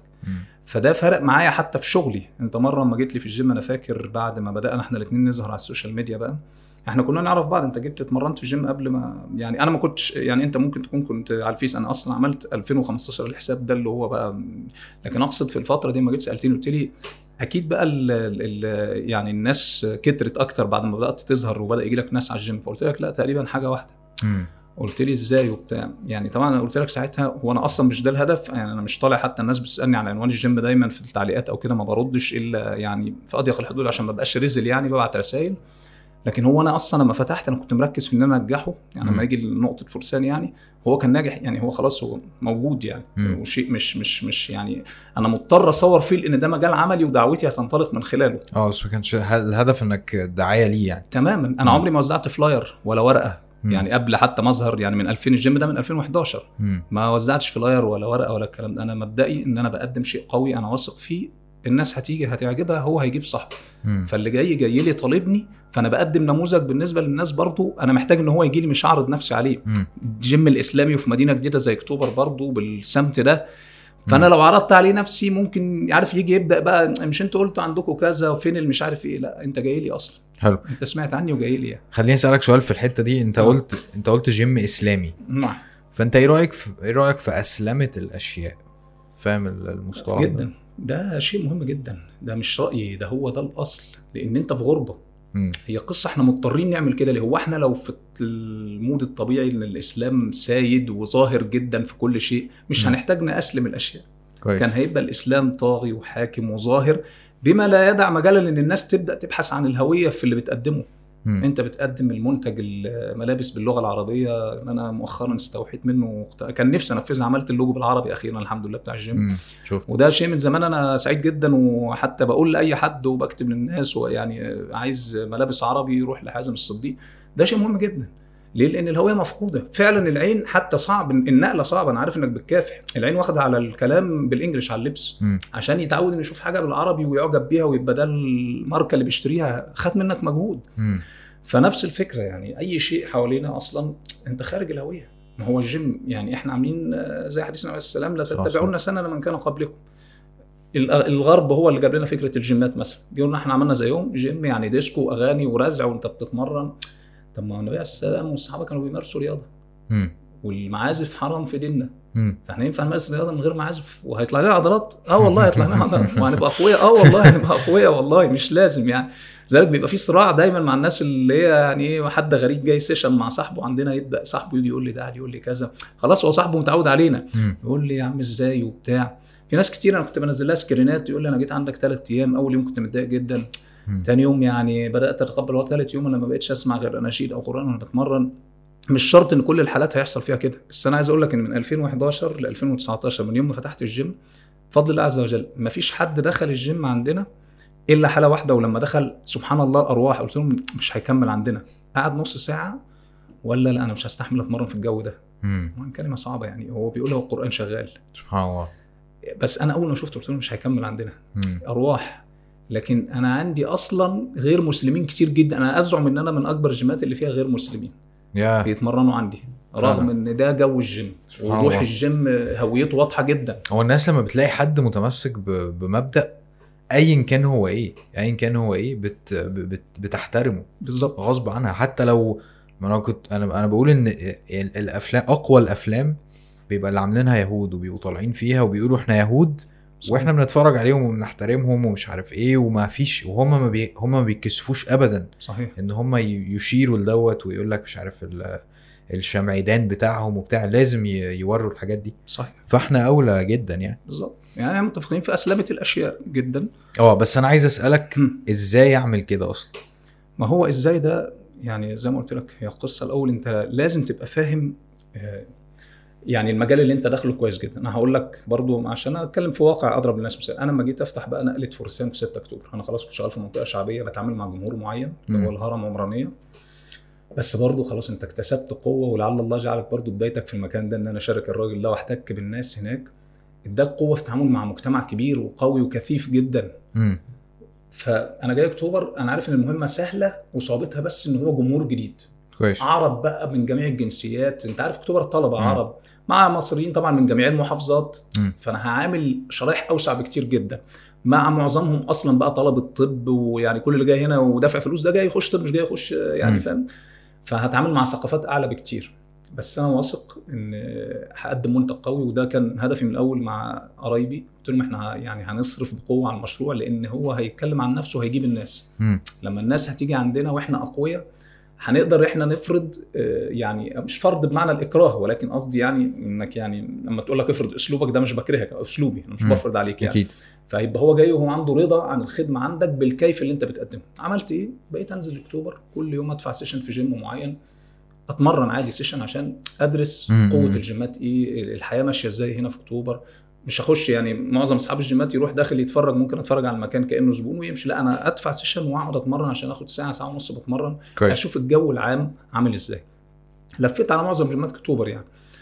خلاص عرفت إن هنافس مين من الناحية الاقتصادية الدنيوية. أنا المفروض أبقى عامل إزاي؟ عشان لما يجي لي حد يبقى أنا مش أقل منه بل أقوى. أول حاجة عنصر المساحة لعبنا عليه جدا. ساعتها فعلا كنا أكبر جيم في أكتوبر. كنا بنتكلم في 650 متر في 2011 أو في محيط أكتوبر اللي أنا فيه الأحياء يعني لأن الحي الأول ال 12 يعني مش عارف ممكن يبقى في حاجة أكبر أنا ما أعرفهاش يعني. أه ومخزنين لسه يعني 400 متر فمعانا 1000 متر نقدر نلعب فيهم يعني. فده رقم واحد. وبالفعل أول تعليق لما الناس عندنا كانت بتعلق المساحة واسعة. وقصدنا إن إحنا نفرشه بطريقة معينة بحيث إن يبقى في أريحية في الحركة في جيمات اللي هي متروسة أجهزة وضيقة فبيخنقوا الناس. مع ساعتها نزلت line أول مرة ينزل مصر قعدت أدرسه. كان من توفيق الله عز وجل إن أنا كنت في الحرم وقعدت أدعي الله وأستخيره إن هو يوفقني في اختيار الأجهزة. وكالعادة يا رب يعني أنت تعلم أنا أريد أن يكون الأمر ده لك ويكون منبر دعوة و و و.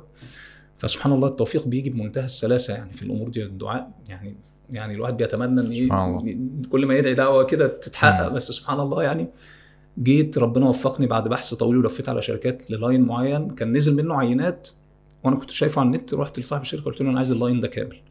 وفعلا الراجل بقى قال لي أنت المعرض بتاعي يعني مم. من ساعة ما نزلت ال line ده باعه تقريبا لنص جيمات. المدن الجديدة يعني. أنا بشوفه في كل حتة دلوقتي بس كنا من أوائل الناس اللي فده وفقنا جدا لحد النهارده ال line ده ما فيهوش خربوش ما فيهوش دراع اتقطم فكنا موفقين جدا يعني. اذا أنا دخلت بمنتهى القوة ودرست السوق حواليا قدر مهاراتي. وفي نفس الوقت أنا عامل الخطة الإدارية. الخطة الإدارية دي بقى هي طبعا الناس أنماط شخصية. مش كل الناس ينفع تقود ويبقى مدير آه، ويعرف آه، يعني يسوق لفكرته اللي هي صح أصلا ممكن حد يسوق لها غلط صح أنا مش جاي هنا ببيع أنا جاي عايز الناس تشوف دين غير اللي بتتفرج عليه في الإعلام وفي التشويه اللي بيحصل حوالينا مم. آه، الناس دايما الشيخ أبو كرش بتاع الفتة اللي دايما يطلع مغفل في الأفلام والمسلسلات ويدوا له. قرشين عشان مش عارف إيه فهي فعلا زي ما أنت كده ومحمد جعباس قعدتوا تقولوا إيه ده ده بجد ومش عارف إيه طبعا أنا ولا بجد ولا بتاع من الناحية الداخلية بس آه، أنت بتشوف مظهر غير اللي أنت معتاد عليه. يعني قلما إنك هتلاقي حد ملتحي آه، نوعا ما يعني زي ما بيقولوا ويل بيلت والكلام ده كله فده في حد ذاته دعوة أصلا. وده أنا بقوله دايما لكل الشباب اللي بتيجي تتمرن وبحس إن فيهم حب للدين والدعوة بقول له يا ابني جسمك ده مغناطيس دعوي. أنت مجرد ما بتعمل فورمة خلاص شكرا. انت مغناطيس بيجوا حواليك الشباب الصغير.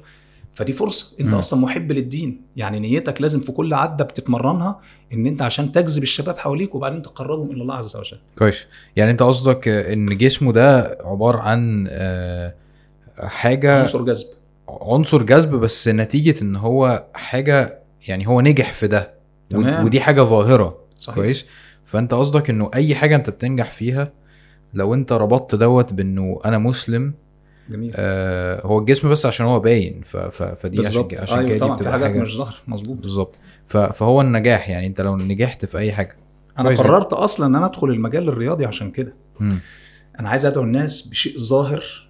يسهل إن هو يخترق يعني قلوب الشباب بسهولة. طبعا شريحة الشباب عليه السلام دعوته في أساسها الاهتمام بالشباب. وأنا شاب ومهتم ان اكون افضل في مجالي يفضل خل... مخليني قريب من الشباب. فمهنتي ميزتها ان أنا هفضل قريب من الشباب بإذن الله يعني لأن بيتردد عليك معظمهم شباب. وهم دول الهدف إنك تطلع جيل بقى يتأسس تأسيس آه، يعني بعيدا عن اللي هو تأسس عليه من الإعلام. مم. فبتحتاج إنك تقدم له نموذج يشوفه عمليا. طبعا الدعوة كلها شغالة غير مباشرة. يعني الناس مش بتيجي تاخد محاضرات الناس تفتكر الجيم فيه محاضرات مثلا. ساعات يكلمني ولي أمر أو تبعت لنا وليه أمر. آه، يعني تحسسك إن أنت المدينة الفاضله وابني بقى خدوه عندكم ده احسن ده كان كويس وبعدين بقى بيشرب سجاير ومش مش عارف إيه إيه إيه والواد وصل إيه.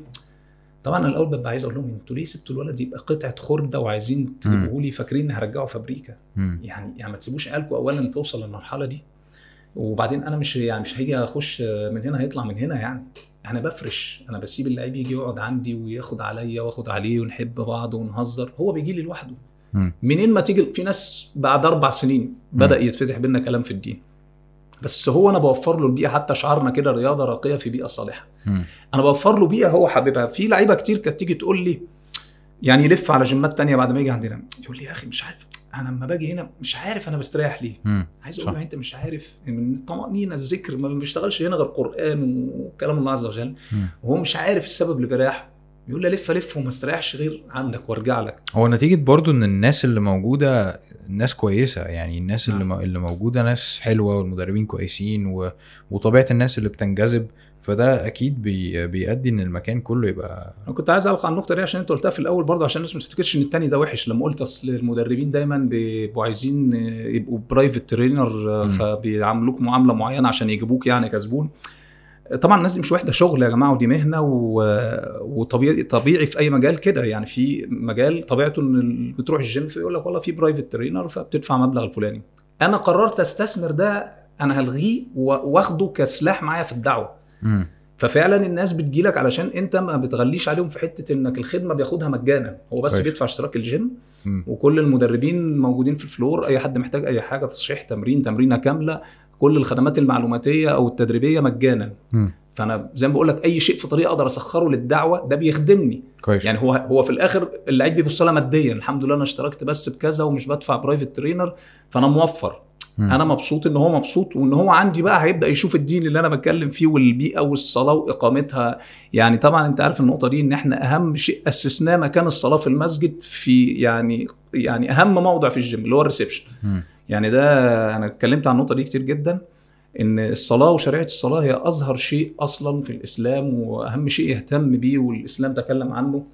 فدايما لما كنت بخطط للمكان ده كنت عايز أحط المكان اللي هنصلي فيه يبقى كل اللعيبة يشهدوا الصلاة حتى وإن لم يصلي أو يشرح صدره للصلاة بس يبقى شايف الشعيرة بتقام قدامه بمنتهى الوضوح. كويس. طبعا عملت جهاز صوت إحنا بنأذن ونقيم ونصلي في المايك في المكان. عملته على الريسبشن. كنت بعلق إن تلاقي ناس صارفه على عمولات ملايين الملايين وبعدين تيجي تصلي يقول لك آه انزل تحت كده في الجراج تلاقي أوضة. كده حر ودبان. يعني بيت الله اللي المفروض أنت تقدر تصرف عليه بس ثمن الرخام اللي أنت عامله على الأرضيات تاخد نصه. كنت عملت مسجد كويس. صح أنا وأنا في الكلية أنا كنت في عمارة يعني فكنت كل كل ما نصمم حاجة لازم أعمل مكان آه، الصلاه للصلاة. وكان وكنت بعمله كبير وكويس ومش عارف إيه والدكاترة كان في كتير بيعترض عليا اللي هو أنت ليه ب... ليه بتهلك مساحة كبيرة قوي كده في ال... في البتاع بيت الله يا جماعة عايزين؟ أيوه ده مهم جدا يعني المقصد يعني إن بفضل لما جيت أكتوبر آه، وقررت أدخل في مسألة الجيم اللي هو بالصبغة دي اللي مش موجود منه في أكتوبر بال- بالهيئة دي يعني الموضوع كان سهل في إن أنا خلاص بقيت متمرس وتعاملت مع كذا موقف. وصعوبته زي ما قلت لك في أنماط الشخصيات الجديدة بس كله اتبرمج ميزته يعني الهرم كان أصعب إن أنت داخل على وضع أصلا معكوس بتعدله كويس هو جيم ديسكو كان وأنا بعدله ده أنت. بتبدأه فأنا بدأت بالصعب أصلا. فالسهل بقى إن أنا بأسس وده. الجيم فعشان كده عملته قوي عشان اللي جاي أنت جاي وده وضعنا أنت جاي تخطبنا يعني زي ما لك أنت. رايح تتقدم والله إحنا ما ولا عملنا إعلان ولا فلاير ولا قلنا لك تعالى لنا ولا بنقدم عروض وإحنا حطينا سعر منافس جدا يعني أول ما حطيناه يعتبر نص الأسعار قعدنا مثبتينه سبع سنين. ولسه بس- لحد دلوقتي قليل يعني جدا. زاد 50 جنيه. أنت متخيل في سبع سنين ده اللي هو الدولار قاعد ينط كام نطة؟ كل المنتجات كانت بتتنطط. فالناس. تيجي تستغرب والله كان في لعيبة والله تقول لنا أنتوا غلوا يا جماعة, يا جماعة غلوا. أنا كنت بقول لك كده آه. آه أنت واحد من الناس قلت لنا كده. فعلا. فلكن برضو ده ليه؟ لأن أنا دعوة. يعني. أنا وجزا الله خيرا الناس اللي معايا الشركاء إن هم صابرين على ده واحتسابا لله. يعني خلي بالك أنا مش لوحدي. فهم فاهمين هدفي كويس وعارفين إن أنا ما بقرص شوية في الحاجات دي. وممكن يقول لك يا عم نغلي واقتصاد بقى وكده بس أنت يعني. مش بت... أنت بتكسب. الحمد لله طبعا. وإلا أنا مش أنا مش طبعاً. سبيل. أوكي. هو ما هو بكسب بالطريقة اللي أنا قلتها لك في الأول. ربنا بيبارك سبحان الله. يعني مم. ممكن أكون مش بعمل زي غيري. في جيمات ممكن يكون فيها تجهيزات أعلى مني. مم. بس هو المكان سبحان الله عز وجل الحمد لله فيه بركة وربنا مبارك وناجح وقوي. يعني أقصد إحنا عاملين كل حاجة واخدين بالأسباب برضه. بس إحنا مقللين عن السعر فعلا الحقيقي اللي هو يعتبر عدله بالنسبة للمنافسين. حلو. طب وناجحين إزاي يا جماعة؟ سبحان الله الحمد لله. إحنا منتوين بالمكان في الأساس إن هو يكون بيئة صالحة. كويس. بس. طيب خليني أسألك سؤال. أنا متأكد إن في ناس كتير من اللي بتتفرج أو بتسمع آه، بتسأله أو ناس شافتك و... وأنا كنت بسأله في يوم من الأيام وكده. آه، أنت أكيد في ناس وأنت أكيد سمعت ده بيتقال بتقول عليك إن أنت عنيف وإن أنت مش فارق معاك رأي الناس وإن أنت طب انت دقنك طويلة قوي كده ليه طب انت ليه يعني ليه شادد كده ليه مش عارف إيه فالهيئة اللي انت عاملها والهالة اللي حواليك من ان انت آه، ممكن يبان انك متشدد أنا ما بقولش كده يعني أيوه آه، إزاي بتقدر يعني إزاي. يعني انت حاسس ان ده صح مش حاسس ان ده مثلا ممكن. يخلي ناس كتير انت هدفك ان انت تضم ناس كتير حواليك صحيح مش شايف ان ده ممكن. يخلي ناس كتير ما ما, ما تجيش حواليك. جميل. أنا هقول لك قصة مبدئيا كده تنسف لك الحكاية دي تماما كده في دقيقة. كوميدية جدا. أول ما فتحنا الجيم ده الفرسان في أكتوبر فكل ناس جديدة زي ما قلنا فبنفرش بقى ونصلي صلاة الظهر. واحد من أول الأعضاء اللي اشتركوا عندنا. كان جاي آه، أول يوم هو اسمه عادل. إحنا ما نعرفش عنه حاجة يعني ما نعرفش مسلم مش مسلم. مم. كان لابس شورت وفانيلا وبعدين لقينا بنفرش ونصلي وبتاع. فراح كده إيه وقف على جنب بعيد. فتاني يوم راح جايب بنطلون وإحنا بنصلي راح مصلي معانا. فما بدأ ال... كان لسه ثلاث أربع لعيبة لما بدأت اللعيبة تزيد فلقينا ناس تانية ما بتصليش مم. فبدأ ده، هو مش لازم نصلي معاكم عادي يعني إن يعني يعني يعني هو براحتنا يعني يعني هو فاهم الجيم قدرا ساعتها كان فيه ثلاثة أربعة ملتحين فيعني يعني هو داخل على المكان برضه نوعا ما أول مرة يشوف كده حقه مم. فقلنا له لا هو مش يعني مش لازم تصلي انت بتصلي لربنا مش عشاننا يعني. طبعا لازم تصلي عشان تنجو بس أقصد يعني إحنا مش فارضين عليك إنك تصلي. كويس. نتمنى إنك تصلي يعني وبتاع. المهم يعني ما صلاش معانا تاني.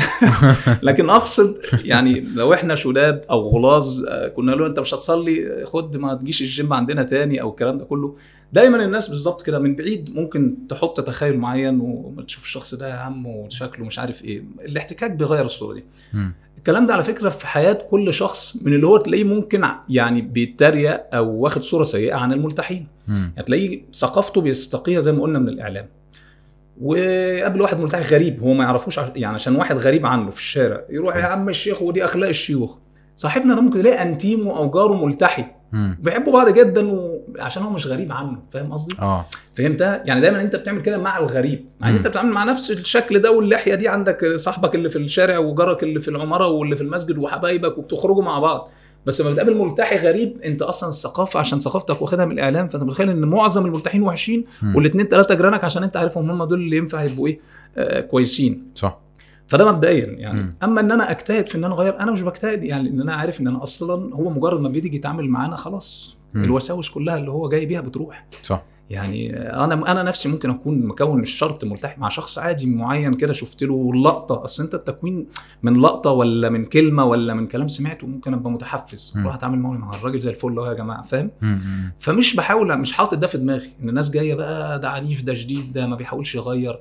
وعلى فكرة أنا مش صاحب منهج يعني يعني أنا لا عمري كنت طالب علم متمنهج ولا خلصت دراسة معينة ولا الكلام يعني مش عندي منهج أنا بطلع أعرضه أنا بطلع م. أتكلم في مدانسات ومتفرقات وتصحيح بعض الأمور قدر وسع الواحد اللي يقدر يتكلم فيه بعد ما بحاول أتأكد من المعلومة اللي بقدمها كويس جدا وممكن أستشير من أثق في دينه من أهل العلم وطلبة العلم وهكذا م. فأنا ما فيش منهج يعني ما حدش يقدر يقول لي ده ده عنده منهج معين بيدعو ليه بتاعه أو جماعة أو ايا كان فكر معين لا يعني أنا بحاول أدور مع الحق حيثما دار مم. فما فيش حاجة معينة هيجي يقولبك. ما حدش بيعرف يقولبني يعني من الآخر يقول لي أنت كذا فاهم قصدي؟ كويس. ف يعني إجابة سؤالك اختصار زي ما قلت لك أنا مش مش في دماغي قصة ان هو مجرد أنا عارف ما الناس بتتعامل مع بعض بتزول الأوهام. خلاص هو طب بي- أنت أنت بتتقوى إزاي على إن أنت تفضل مستمر على ال خليني أقولها كده وخلاص رغم إن هي مش كده الأفكار المتصلبة اللي عندك دي؟ والله التماسك ده يعني لا أدعي إن أنا يعني يعني اجمالا متماسك كما يظهر للناس. آه، يعني أكيد أنا بمر بلحظات ضعف كتير جدا وأنا نفسي ببقى قلقان وخايف أقع خايف جدا لأن أنت أكيد والناس كلها شايفة الوقوع الكبير لناس كتير. ممكن ناس ما كانت يعني لا يمكن يخطر على بال حد إن هم يقعوا. فأنا مش بالتماسك اللي الناس متخيلاه إنما أرجو إن أنا لا أقع ولا أبعد عن الطريق. آه، لكن أنا طبيعة شخصيتي اللي هي مرتبطة بمبدأ إعادة نشر مفهوم القوة في الإسلام لأن ده كان مم. غايب أوكي هو ده كان غايب ومقصود إنه يغيب وإن يطلع المسلم المتدين أهطل آه، زي ما قلنا كده واحد يطلع في. الأفلام شخشيخه في إيد الناس يتريقوا عليه مم. فده دي دعوتي أصلا فمحتاج إن أنا أظهرها وإن كنت آه، لست بهذه القوة اللي بتظهر للناس قوي. يعني زي. أقول لك لما تشوفك في الفيديوهات تتخيل إن هيجي بقى يلاقي صحابة في الجيم مثلا يجي يلاقي مجتمع عادي جدا بس عندنا امور منضبطة إن شاء الله ما يجدش شيء يغضب الله عز وجل. إنما كل فرد بحاله بقى ده كذا كذا لكن حط رجله في الجيم بيتخلق بأخلاق المكان العامة. مجرد ما خرج من الجيم هو بيعود لشخصيته الطبيعية. آه، متغيرات بتحصل على مدار السنين في بعض اللاعبين الحمد لله كويس فحكاية التقوي لا أنا محتاج إن ربنا عز وجل لا يكلني إلى نفسي طرفة عين آه، أنا حابب إن أنا أكون قوي حابب إن أنا أكون أقوى من كده أصلا يعني مم. ونفسي أكون أقوى وأنفع الإسلام أكتر من كده أنا مش شايف نفسي في المكان الصح قوي اللي أتمناه. لكن هو ده المتاح. يعني أنا بصراحة ما كنتش فاهم إن دعوتي هتبقى social media خالص يعني. مم. خالص. بس آه، ما فكرت قلت ما فيش غير كده متاح دلوقتي. آه، يعني كنت أتمنى أكون مؤثر مجتمعيا أكتر يعني. بحب التأثير في الحياة أكتر من مجرد آه الظهور يعني. إنك تقابل ناس و... و... بس من السذاجة إن أنا أقفل على نفسي لأن مش عارف أعمل اللي أنا عايز أعمله. طب. أعمل المتاح؟ أشتغل في المتاح دلوقتي الإمكانيات المتاحة يعني. مم. بس أنت ال reach في ال social media بي... بيفرق معاك؟ طبعا أكيد أنت يعني إجابة السؤال ده عندك لأن أنا واحد من الناس مضيق على نص المجتمع تقريبا في إن هو يكون. آه، يعني لو أنا عايز ريتش أو بيفرق معايا أنا ما كنتش أحط العبارة الشهيرة اللي هي الناس نفسها أترجمها لها أسمح بالتعليق للرجال فقط ليه هو النساء كائنات مش عارف إيه آه، هو هو كاتب كده في البروفايل بتاعه إن هو ما- بيحبش البنات أو مش سامح للبنات إن هم ي... أسمح بالتعليق ما أقولش ما بحبش أقول أسمح بالتعليق للرجال فقط أنا زي ما قلت لك آه، يعني ما بخش أي مجال جديد زي ما قلت لك كده في قصة الساحل لما قويت بقى قعدت القعدة اللي هي خلاص مش هتفتن فيها أنا قاعد عشان أشرح للناس آه، في إيه مم. نفس الكلام آه، أنا لما قلت أنا هدخل على السوشيال ميديا وهبدأ أعمل فيديوهات طب أنا شايف الدنيا حواليا إن الدنيا يعني عادي يعني كله بيعلق مع بعضه حاجة شبه النوادي برضو في معظم الصفحات يعني الدنيا مم. نوادي كتير يعني وأنا برضو أنا يعني في الحياة الواقعية فعلا الحمد لله الحمد لله يعني يعني بحاول ألتزم الحدود جدا في التعامل مع النساء ويعني طبعا الناس متخيلة إن معنى كده ما أنا مدرسه ابني ست وسكرتيره الحضانة ست ودكتورة. زوجتي ست و... يعني التعامل مع النساء. في الحياة غير التعامل معاها على ال social media بالنسبة لي فكنت. وأنا داخل كنت قافل الحدود تماما ومضيق الحدود تماما لحد ما زي ما قلنا المنهج يتضح إن الصفحة دي هتمشي إزاي. أنت لو قلبت في ال- معرفش كام follower اللي موجودين هتلاقي نصهم نساء. إيه ده طب النساء دي إزاي داخلة عند الراجل اللي المفروض متخلف ده. ده. اللي كاتب لا أسمح بتعليق للرجال هن النوع ده اللي داخل ده هم عارفين إن يعني هو مش- بيعمل حاجة غلط. والراجل مش بيهينا ولا حاجة. لو خدناه من ناحية الحرية الشخصية حرية شخصية. لو خدناه من ناحية الدين هو أدرى بنفسه. ما يمكن هو خايف على نفسه يفتن لأن الاحتكاك المباشر اللحظي غير إحنا بقينا بقى كل يوم أنا أنزل post وهي إيه. تعلق آه، أو الأخت اللي هي يعني بتتعب نفسها وتدوس وبعد كده ال emotions تطلع فتروح على القلب عامله لك طب ما تدوسي like وخلاص يا أختي وخلاص يعني مش لازم قلب عند الشيخ فلان ولا الأخ فلان يعني آه، الأمور دي هي الناس بت- بتستبسطها وتقعد تقول مش قصدنا حاجة بس الأمور دي بتعمل شيء معروف عند الكل اللي هو إيه يعني زي ما بنقول بياخدوا على بعض. غصب عنك يعني خلاص بقى يعني عدينا دي نشوف اللي بعدها يعني صح. غصب عنك مش أنت قاصد ما. هي خطوات الشيطان مم. فأنا بحمي نفسي بحمي غيري آه، فأنا رسالتي موجهة وبتوصل للكل وزي ما قلنا الدليل إن أكتر من نص المتابعين يمكن نساء مم. يمكن اللي فتح عليا متابعة النساء كان شريف علي الله يمسيه بالخير اول ما ظهرت راح مشير لي post أنا طبعا كنت ماشي كله رجال يعني أول ما فتح فنزلت post صحيت لقيت كمية كل شوية انه هند رشا متابعة متابعة. في إيه اللي حصل؟ قعدت أقلب في ال shares لقيت واحد اسمه شريف علي ما كنتش أعرفه أصلا يعني. مشكلة مشكلة شريف. مشير لي ال post. وأنا بتكلم على الاستغفار أصلا. ورحت ماسح ال post. عشان أقفل دلوقتي الماسوره اللي اتفتحت يعني. قلت لا أنا لسه الصفحة محتاجة يبان أصلا الرسالة إن أنا طالع أقولها إيه والمنهج اللي ماشي فيه عامل إزاي ايا كان يعني الوضع اللي هتكلم فيه. فبفضل الله الدنيا خلاص يعني الناس فاهمة اللي بيجي حتى لو أخت جت جديدة وراحت معلقة ساعات حد بينبهها. مم. أنا بلاقي اخت ثانية قالت لها بس كاتب لا اسمح بتعليق رجال أو أخ ثاني قال لها وتروح مسح التعليق وخلاص. مفيش يعني الموضوع. آه، كل واحد ادرى بنفسه والله اللي بيتعامل ودنيته منضبطة وكل واحد عارف قلبه من جوه إيه اللي بيحصل فيه. مثلا لو حد فتح معاه حوار كل واحد بل الإنسان على نفسه بصيرة يعني. فأنا ده حفاظ مش أكتر يعني. انت بتقولي في ناس بتسألك على موضوع الجيم ال- للبنات. تمام. كتير آه. جدا. okay. ف... ف... فليه ما بتعملوش؟ أو إيه ال- إيه اللي مطلوب أو كده؟ والله يعني أنا من فترة طويلة يعني ناوي ونفسي ده إن يحصل على الأرض بس في حدود علمي آه، مفيش كوادر في مجال التدريب في السيدات بالمواصفات المطلوبة عشان نطلع بنسخة زي فرسان يعني طبعا في مدربات آه، سيدات مالين البلد ما شاء الله وتلاقيهم أساتذة في التدريب. إنما إحنا بنتكلم علشان تقوم على مشروع جيم إسلامي للسيدات فأظن المجال محتاج كادر تكون صاحبة ديانة وعقيدة قوية. في نفس الوقت طبعا تكون متميزة في علم التدريب وبالتالي هيبقى عندها الشخصية القوية من ناحيتين علميا ودينيا فتقدر تسيطر على المكان إدارة مكان السيدات أصعب بكتير من إدارة مم. مكان الرجال يعني أنت عارف الستات بيبقى في أريحية بينهم قوي ما بيتقابلوا في أماكن وبتاع مم. أنا ما اتسألت دايما يقول لي رشح لي مكان جيم سيدات اوديه أختي زوجتي بنتي فاقول له ما هو الجيمات في مصر نوعين يا gym mix واغاني وطبعا ده مش هينفع معاك. أنا بتكلم طبعا اللي بيسألني السؤال ده المفروض رجل دين ويعني حريص على بنته وغيره عليها وكده. فطبعا ده أكيد ملغي. هتقول لي طب ما في جيمات سيدات بس؟ أقول لك جميل دول نفسهم شريحتين. كويس. هيبقى عندنا شريحة جيمات سيدات بس بس برضه عادي فيها معازف وكده. وأنت بتقول لي أنا مش عايز مثلا معازف أنا عايز جيم زي الفرسان وإسلامي وكده برضه ده مستبعد. هيبقى مم. عندنا المفروض لو في جيم إسلامي هتقابلنا القصة اللي هي موجودة في كل الجيمات اللي فاتت هتقابلنا هنا. طيب في كاميرات مراقبة في الإسلامي؟ لا. خلاص الحمد لله. حتة التصوير هي القصة إن مثلا لو فرضنا إن في نساء منتقبات أو حتى مش منتقبات. امرأة محجبة بتدخل الجيم تلبس لبس معين هتمارس بيه الرياضة. التصوير. ممكن لاعيبه وهي في الجيم تروح مطلعة الموبايل بتاعها بقى سيلفي زي ما إحنا رجالة بنعمل وهي على ال treadmill ولا وهي بتتمشى عشان توري جوزها خطيبها فتبقى زوجتك وراها وهي لابسة لبس خفيف مش اللبس اللي هي المفروض تظهر بيه للناس.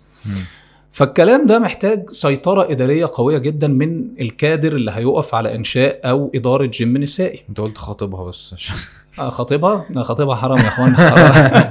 آسف آسف. يعني ما أنا بتكلم إن إن أنا هستقبل كل الناس في الجيم. ما آه. هو وارد اللي هتعمل كده. أنا بتكلم شخص عادي واحدة مش متدينة ما تعرفش الحدود الشرعية في المسائل دي. غير مسلمين زي عندي ما أنا فرسان بستقبل كل الناس. بس. بفضل الله الكل بيجي يمشي على تعليمات المكان في قوة في إدارة المكان.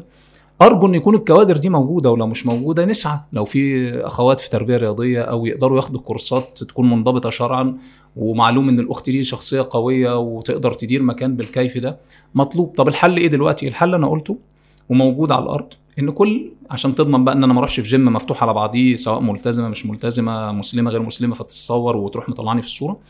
كل خمس عشر بنات بيروحوا متفقين على session private يبقى الجيم في الوقت ده ليهم لوحدهم.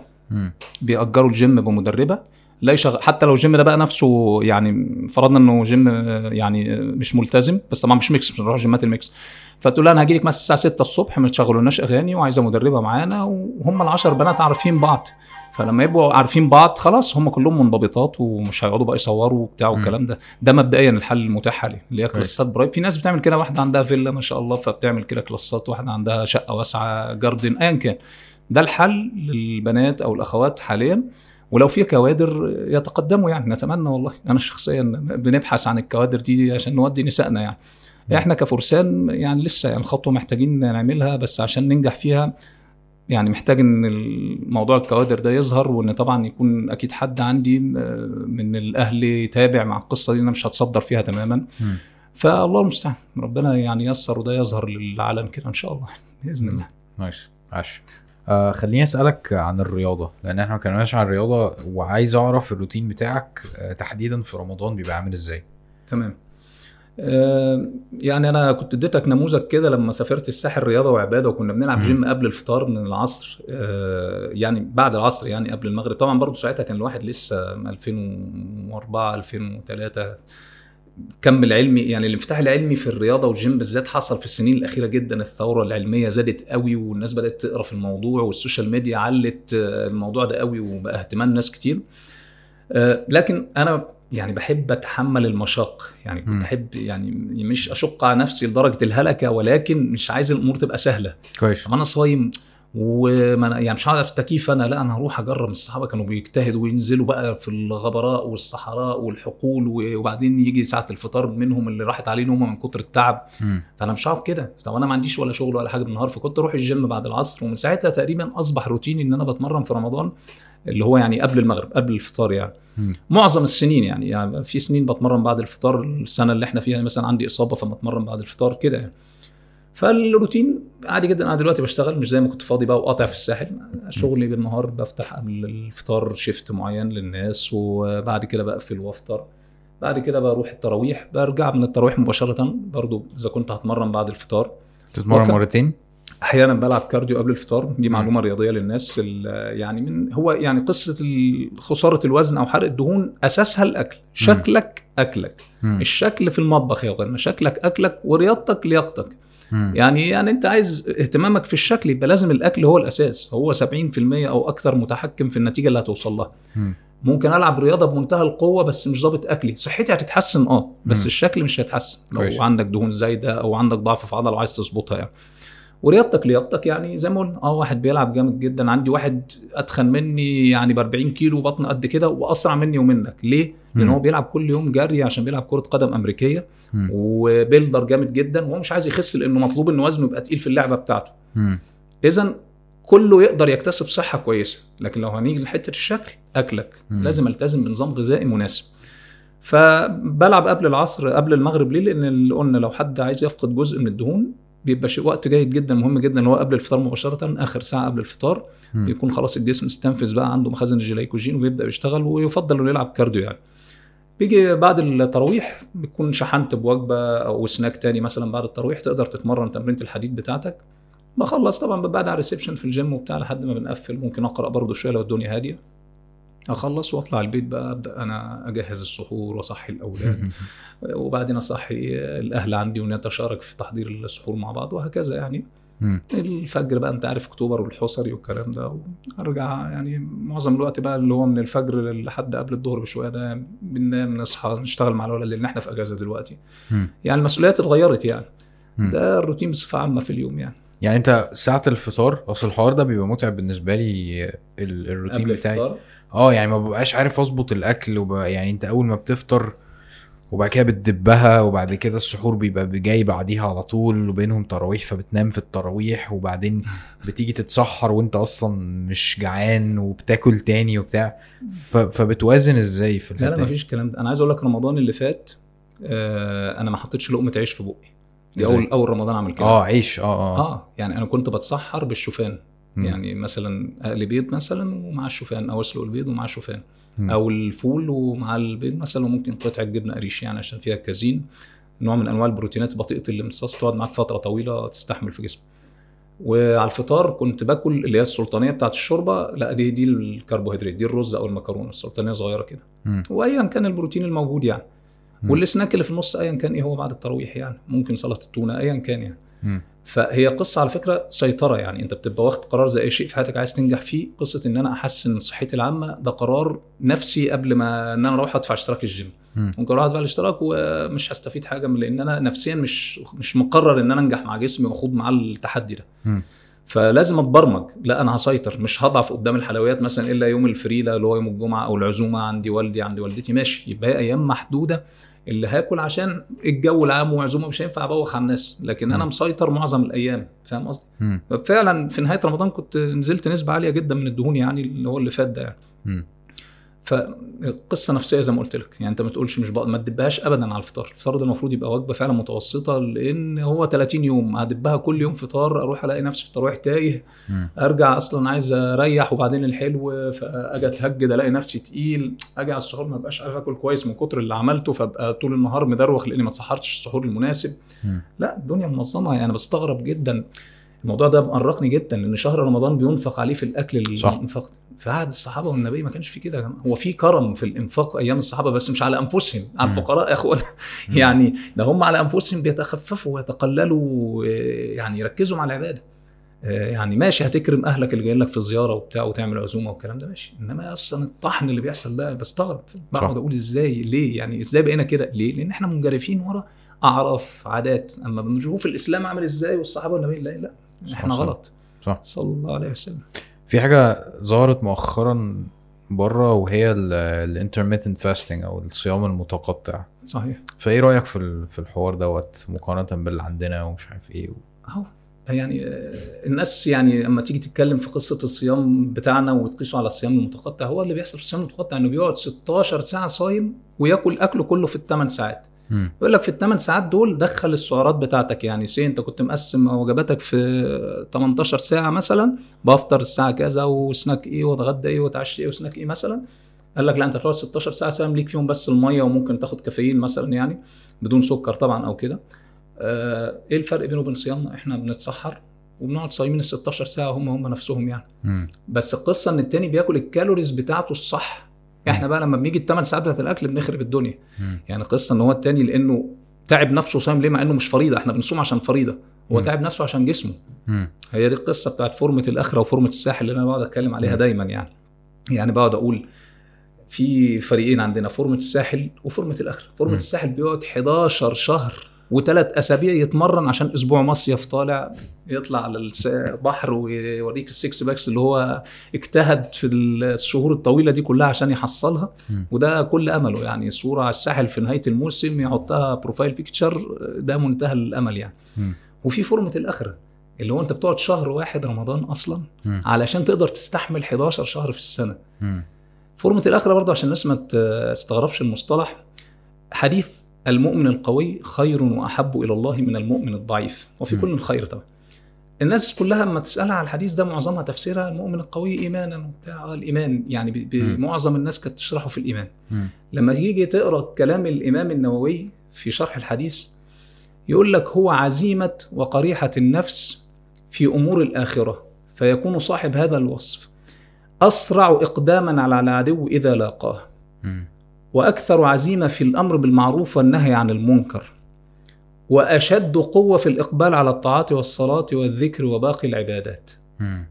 يبقى ما أصبحش المؤمن القوي مجرد إيمان ده صح. الموضوع فيه لو في عدو جاي هو أسرع واحد مم. لو في أمر معروف نهي عن المنكر تلاقيه عزيمته عالية جدا وعايز يغير المنكر مش بيغلي من جواه عبادات قوي جدا اذا فكرة فورمة الأخرة إن أنا بكون في منتهى أو أعلى حاجة ايمانيا عشان لما ألقى الله عز وجل أنت التاني عايز يتصور قدام الناس أنت عايز صورتك الداخلية والخارجية امام الله عز وجل تكون في أفضل شيء ممكن يعني. مم. ومن ضمن آه، يعني المطلوب منك حسن البنية. النبي عليه السلام ما صح. كان ذا بطن إلا في آخر عمره زاد شيئا قليلا من الوزن. فيعني إحنا آه، الإمام الشافعي قال ما أفلح سمين قط. ما تزعلوش منا أخواننا اصحاب البطون إلا شيخه لأن الشافعي كان مؤدب. قال إلا شيخي مش متذكر اسم شيخه إيه يعني. وراح قايل إلا شيخ عشان شيخه بس يعني يبقى مؤدب. فاهم؟ فالمقصد برضو إن الموضوع ده أنت لازم تحطه في دماغك يعني. أنا مش مش بدخن وأخس عشان مزاجي. ده دين برضو في الأول في سبحان الله. الآخر. يعني وشكلك وهيئتك لما اتكلمنا وقلنا الشاب اللي جسمه حلو ومهتم وغيره على الدين هو بيبقى مغناطيس والشباب بتلم حواليه.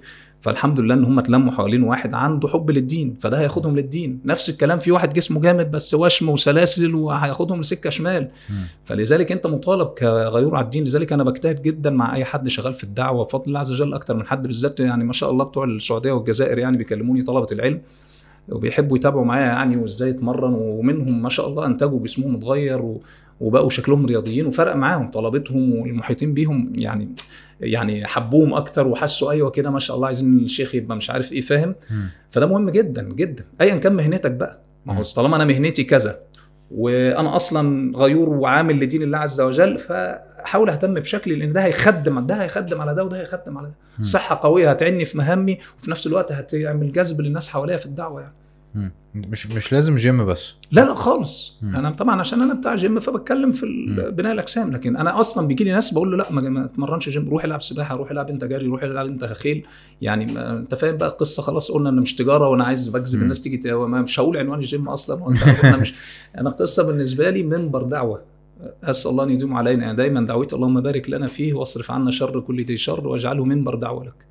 ده اللي يهمني يعني في الأساس. فالحمد لله يعني أمورنا ماشية ونسأل الله أن يديمها يعني. الحمد لله. اللهم آمين. اللهم آمين. آه خليني أسألك سؤال آه في الأواخر كده مهم جدا جدا بالنسبة لي. آه العنصرية. آه للأسف الشديد في عنصرية عندنا إحنا كمسلمين بينا وبين بعض. يعني في واحد ممكن يبقى مسلم ويجي يبص عليك مثلا ويحس إن أنت متشدد ويحكم عليك إن أنت واخد سكة معينة وممكن آه مثلا أنا أبص على واحد تاني بيتكلم في الدين ب فاهم؟ بيبقى حنين قوي فأقول لك آه ده بيتكلم في المش عارف إيه في الحب بس ولا في المش عارف إيه. فف- ففي آه في مشاكل في الحتة دي. مضايقاني جدا بتضايقني جدا لما يعني ما فيش تسامح ما حدش بيسمح لحد إن هو آه، يتعامل مع ربنا زي ما ربنا هداه للطريق بتاعه. يعني ممكن ناس تت- تتفرج علينا دلوقتي تقول مثلا أنت بتجيب شيوخ كتير آه، الشيوخ اللي أنت بتجيبها متشددة الراجل اللي أنت جايبه ده ليه مش عارف إيه. ف ليه إحنا كده وإزاي نتعامل مع بعض؟ أنت بتعمل ديفنس استباقي على الحلقة قبل ما الناس تشوفنا. هيشوفوا. أنت بتسكت التعليقات المعترضة ما. إن شاء الله ربنا يجعل كلامنا خفيف عليهم. يعني طبعا أنا مش مش, ده- مش بعمل ديفenس ولا حاجة أنا اصل الحوار ده كذا حد آه، من الناس اللي بتيجي ببقى عايز أسألهم بس الحوار بيطول وبنسى وبتاع. آه. بس أنا مهم جدا فعلا بالنسبة لي الموضوع. طب أنا عشان أبقى فهمت السؤال صح امم أنت قصدك يعني حتى لو الناس في طريق الهداية كلهم بس ده يعني ماشي باتجاه معين وده ماشي. باتجاه معين فتلاقي ده منفس أو معنصر على ده. قصدك كده صح كده يعني؟ كده. عشان بس أبقى فاهم السؤال. بالظبط. على فكرة الموضوع ده آه، يعني ممكن اللي بي بينفسن على حد أو يعنصر على حد تلاقي غيره بيعتبره يعني طبعا. أنت لسه كنت بتقول الناس بتعتبرك غليظ ومش عارف إيه أنا عايز أقول لك إن كم اللي بيعتبروني متسيب ويعني بيخشوا فيا شمال كتير جدا مم. فالموضوع دي دايرة مش هتخلص مم. يعني القصة دي دايرة مش هتخلص لذلك الإنسان دايما يعني عشان بس نخلص أنا مش هنعلق عليها من الناحية دي هو شيء وحش بالتأكيد آه، إن أنت تقعد تنظر للناس وتحاكمهم وتحاول إن تخليهم كلهم يعني stereotype منك أو هم كلهم copy من الشخص. اللي أنت شايفه الصح لازم يبقى كده وخلاص بهيئته حتى لازم كلنا نلبس مثلا لبس معين بطريقة معينة لا يعني كل ده إنسى مفيش الكلام ده يعني ولا يزالون مختلفون والاختلاف سنة كونية و والاختلاف يعني هو اللي بي يعني بيخرج من خلاله ال- ال- النجاحات والصراعات دي مهمة جدا عشان يعني البقاء أصلا في الكون يعني قائم على الصراع أساسا يعني مم. فانا شايف يعني إن القصة إن أنت تحاول أنت كشخص تصحح موقفك أنت دايما. ما okay يكونش عندك كبر إنك تقبل التعديل من أي حد. مم. أنا ممكن واحد يخش يكلمني كلام شديد جدا وأتضايق وأعمل له block بس ما برميش كلامه البحر. مم. أنا رميت ال block عشان خلاص هو يحرق لي دم ليه؟ أنا استفدت منه. مم. وارجع أسأل في الكلام اللي هو يقولي ممكن يطلع غلط مم. بس ما برميش كلامه. يعني بلاقيه بيتكلم كلام تقيل محتاج إن أنا أدور وراه. لا هو يعني شكله كده إيه فاهم اللي بيقوله ده. مش واحد بس داخل بيعلق على شكلي أو أو. لا يعني بينكر عليا أمر ما مثلا شرعي بكلام مرصوص رصة كده تحسه طالب علم. مم. بس أسلوبه وحش وحش جدا. شوف ده أنا اللي بقول لك كده أهو. اللي هو المفروض. أنا لا ده أنا يعني أنا بقول عليه متشدد يعني. وآخد كلامه وأرجع لحد أنا بثق فيه وأحس إن عنده حكمة. وأشوف والله لو في شيء عايز يتظبط أظبطه. لو الدنيا تمام خلاص خلاص. مم. اشيله من طريقي. بس أقصد ما استكبرش حتى لو اللي بيصحح لي ده ودي على فكرة عايزة دعاء برضه. اللهم اجعلني أقبل الحق من أي أحد. مم. يعني اصل فهي صعبة جدا على النفس على فكرة. صح. إن أنت تقبل الحق يعني أظهر ما يكون الرجل وامراته مثلا. دايما بيرى إن ليها عليها درجة فلذلك عليه السلام لما اوصى النساء. كثيرا عشان المسألة دي. مش معنى إن ليه درجة. فممكن تبقى مراتك هي اللي بتصحح لك الخطأ. يعني إيه ما فهمتش ال- إيه قصد- قصدك إيه الحديث مش. يعني يعني النبي عليه السلام لما أوصى. بكثرة آه، الرفق بالنساء مم. لأن لما ربنا قال للرجال عليهن درجة في ناس بتسيء استخدام الدرجة دي تمام منها إن هي أصلا يعني أكيد كل حاجة أنا بقولها صح وأكيد كل حاجة بتقولها غلط آه. وما بيقبلش النصيحة من زوجته أوكي ربما يحتاج الرجل أحيانا لوقت عشان يرجع عن موقفه لو النصيحة جاية من زوجته مم. وأيضا المرأة بتحتاج إنها تتمرس على إزاي توصل النصيحة لزوجها بطريقة حكيمة مم. عشان يقبل عشان هي فعلا بتحبه فعايزاه يقبل فإزاي أتمرس إن أنا أوصل له الكلام بطريقة كويسة ده محتاج تمرس وهو محتاج يتمرس إنه إزاي حتى لو مراتي اللي هتنصحني أو ابني الصغير حتى يعني على فكرة أنا الموضوع ده مع اولادي بحاول أتمرن عليه جدا وبقوله لهم بصوت عالي مم. يعني أقول لهم على فكرة أنا غلط واللي أنتوا قلتوه صح مم. بحاول أقوله كده معاهم بصوت عالي علشان يعني يعني أنا أتعود وهم يتعودوا إن هم. يقبلوا الحق يعني طبعا طبعا الموضوع طبعا. صعب عايز ممارسة كتير كتير يعني ولما تيجي من الأب طبعا ال- ال- الفجر اللي هم شايفين إن هو ما بيغلطش يعترف إن هو بيغلط تفرق في حياتهم صحيح فالقصة كلها زي ما قلت لك ايا كان بقى أنا ناس هتعنصر عليا أنا هعنصر على حد أو نفسن على حد خلاص يعني ممكن ممكن أقع في الخطأ ده. أنا شخصيا نظرة كده من بعيد أقول يا عم الواد اللي شكله مش عارف إيه وفي الآخر يطلع هو أصلا صح. بيبذل مجهود أحسن مني 100 مرة في 50 مجال. مم. فممكن نظرة سطحية. ليه؟ أنا سطحي. سبحان الله كنت بصلي آه، من كام يوم في في المسجد في التراويح فكان في واحد بيصلي قدامي مش عارف شعره مفلفل وكبير. ومش عارف إيه ودقنه ولابس مش عارف إيه وبتاع. ف... فغصب عنك يعني حوار بينك وبين نفسك اللي هو إيه انت إزاي عامل كده وليه عامل كده وبتاع. وبعدين جيت قلت لنفسي ده بيصلي قدامي. جاي قبلي. جاي قبلي. أيوه. سبحان الله. فانت بتحكم إزاي وانت أصلا يعني سبحان الله فعلا يعني. صحيح. قصة صحح موقفك دور مع الحق حيثما دار أنا عايز أقول يعني رسالة لو أنا ليا إن أنا أوجه رسالة جداً. لاي حد بيسمعك اوعى تبقى أسير لأي حد ما. تمضيش على بياض لأي حد إنما دور مع الحق حيثما دار. النهارده حازم في النقطة الفلانية معاه كل الحق أيده فيها جدا بكرة حازم أخطأ مش عشان أنت بتحب حازم تفضل ماشي وراه في الصح والغلط النهارده محمود آه، يعني أنت شايفه كل اللي عمال يقوله لك ده في مثلا في التضييق في المعاملات مع النساء وبعدين أنت لقيته سقط سقطة وتعامل تعامل غير صحيح شرعا مع النساء فما تقولش لا هو أصلا يعني كويس ويعني لا انت انكر. عليه انكر. عليه لا هي غلطة حتى لو سقط سقطة معينة انكر عليه قول إن دي غلطة يعني أقصد ما يعني ما تمضيش لحد على بياض ما تنتميش لأي كيانات ايا كانت إيه هي غير دينك. يعني كل حزب بما لديهم فرحون لكن دور مع الحق وفعلا خليك صادق إنك بتتحرى الحق مش هواك. يعني أنت دايما هتلاقي فترة زي ما شفت ناس فعلا اللي كانوا بيقولوه هو ده كان الحق في الوقت ده. لكن هي. نفس الناس دي بتقول باطل دلوقتي بنفس الألسنة بنفس هم بشحمهم بلحمهم. أنت مش مضيله على بياض. والدنيا ما سقطتش عشان فلان سقط. ودي كلها امتحانات يعني يعني ربنا بيفتن الناس بعضها ببعض. فيعني مهم جدا يعني في الأيام اللي إحنا فيها دي أكثر والح على الله في الدعاء إن يعني يا مقلب القلوب الابصار ثبت قلبي على دينك. فرصة آه، إن إحنا في رمضان يعني آه، أنا بوجه رسالة ختامية تقريبا كده ولا أنت مم. عندك أسئلة يعني؟ لا لا كويس. يعني في مقولة مشهورة يعني من لم يقبل على الله بملاطفات الإحسان قيد إليه بسلاسل الامتحان. يعني إيه؟ يعني إيه؟ يعني ربنا عز وجل بيحسن إليك متلطف معك بنعم أنت معافى في بدنك. الحمد لله أمورك كوي- كويسة ماد- ماديا. يعني أحوالك جيدة بصفة عامة وربنا محسن إليك يعني. الحمد لله. فلما لم ت- تقبل؟ يعني ما تقبل على الله. مم. طب فإن لم تقبل على الله بملاطفات الإحسان قيد إليه بسلاسل الامتحان. قد تبتلى بمرض. مم. سبحان الله. فإن صح. صبرت وأقبلت فبها ونعمة. فإن لم تصبر وتقبل هتبقى بعيد برضه طب. افرض بقى لا ده نافع ولا ده نافع. يعني لا ملاطفات الإحسان نفع. معاه. يعني واحد ربنا عمل معاه بالحسنى ما جاش. سلاسل الامتحان وابتلاءات ما جاش. طب ده يروح فين؟ لا ده يبدأ يقلق. ده كده يخاف إن هو يكون في الآية الخطيرة جدا المرعبة جدا. أولئك الذين لم يرد الله أن يطهر قلوبهم. مم. أنت تبدأ تخاف وتقلق على نفسك.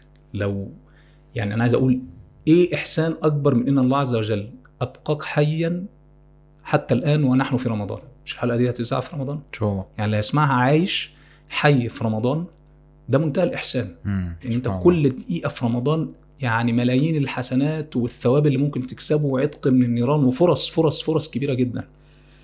أي إحسان أكبر من ذلك.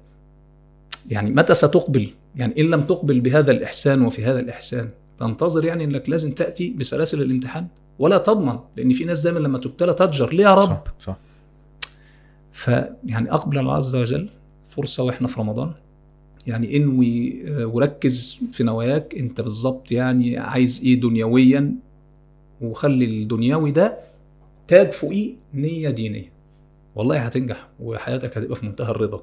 لأن زي ما حازم قال حتى لو ما نلتش اللي أنت بتحلم بيه بالظبط في الدنيا بس أجرك في الآخرة مضمون بإذن الله. نايس. آه أنا اتبسطت جدا واستفدت جدا الحقيقة. و... و... وبيبقى لازم بالنسبة لي إن أنا أقابل ناس آه يعني بتفكرني إنه ال... إن شاء الله يعني ال...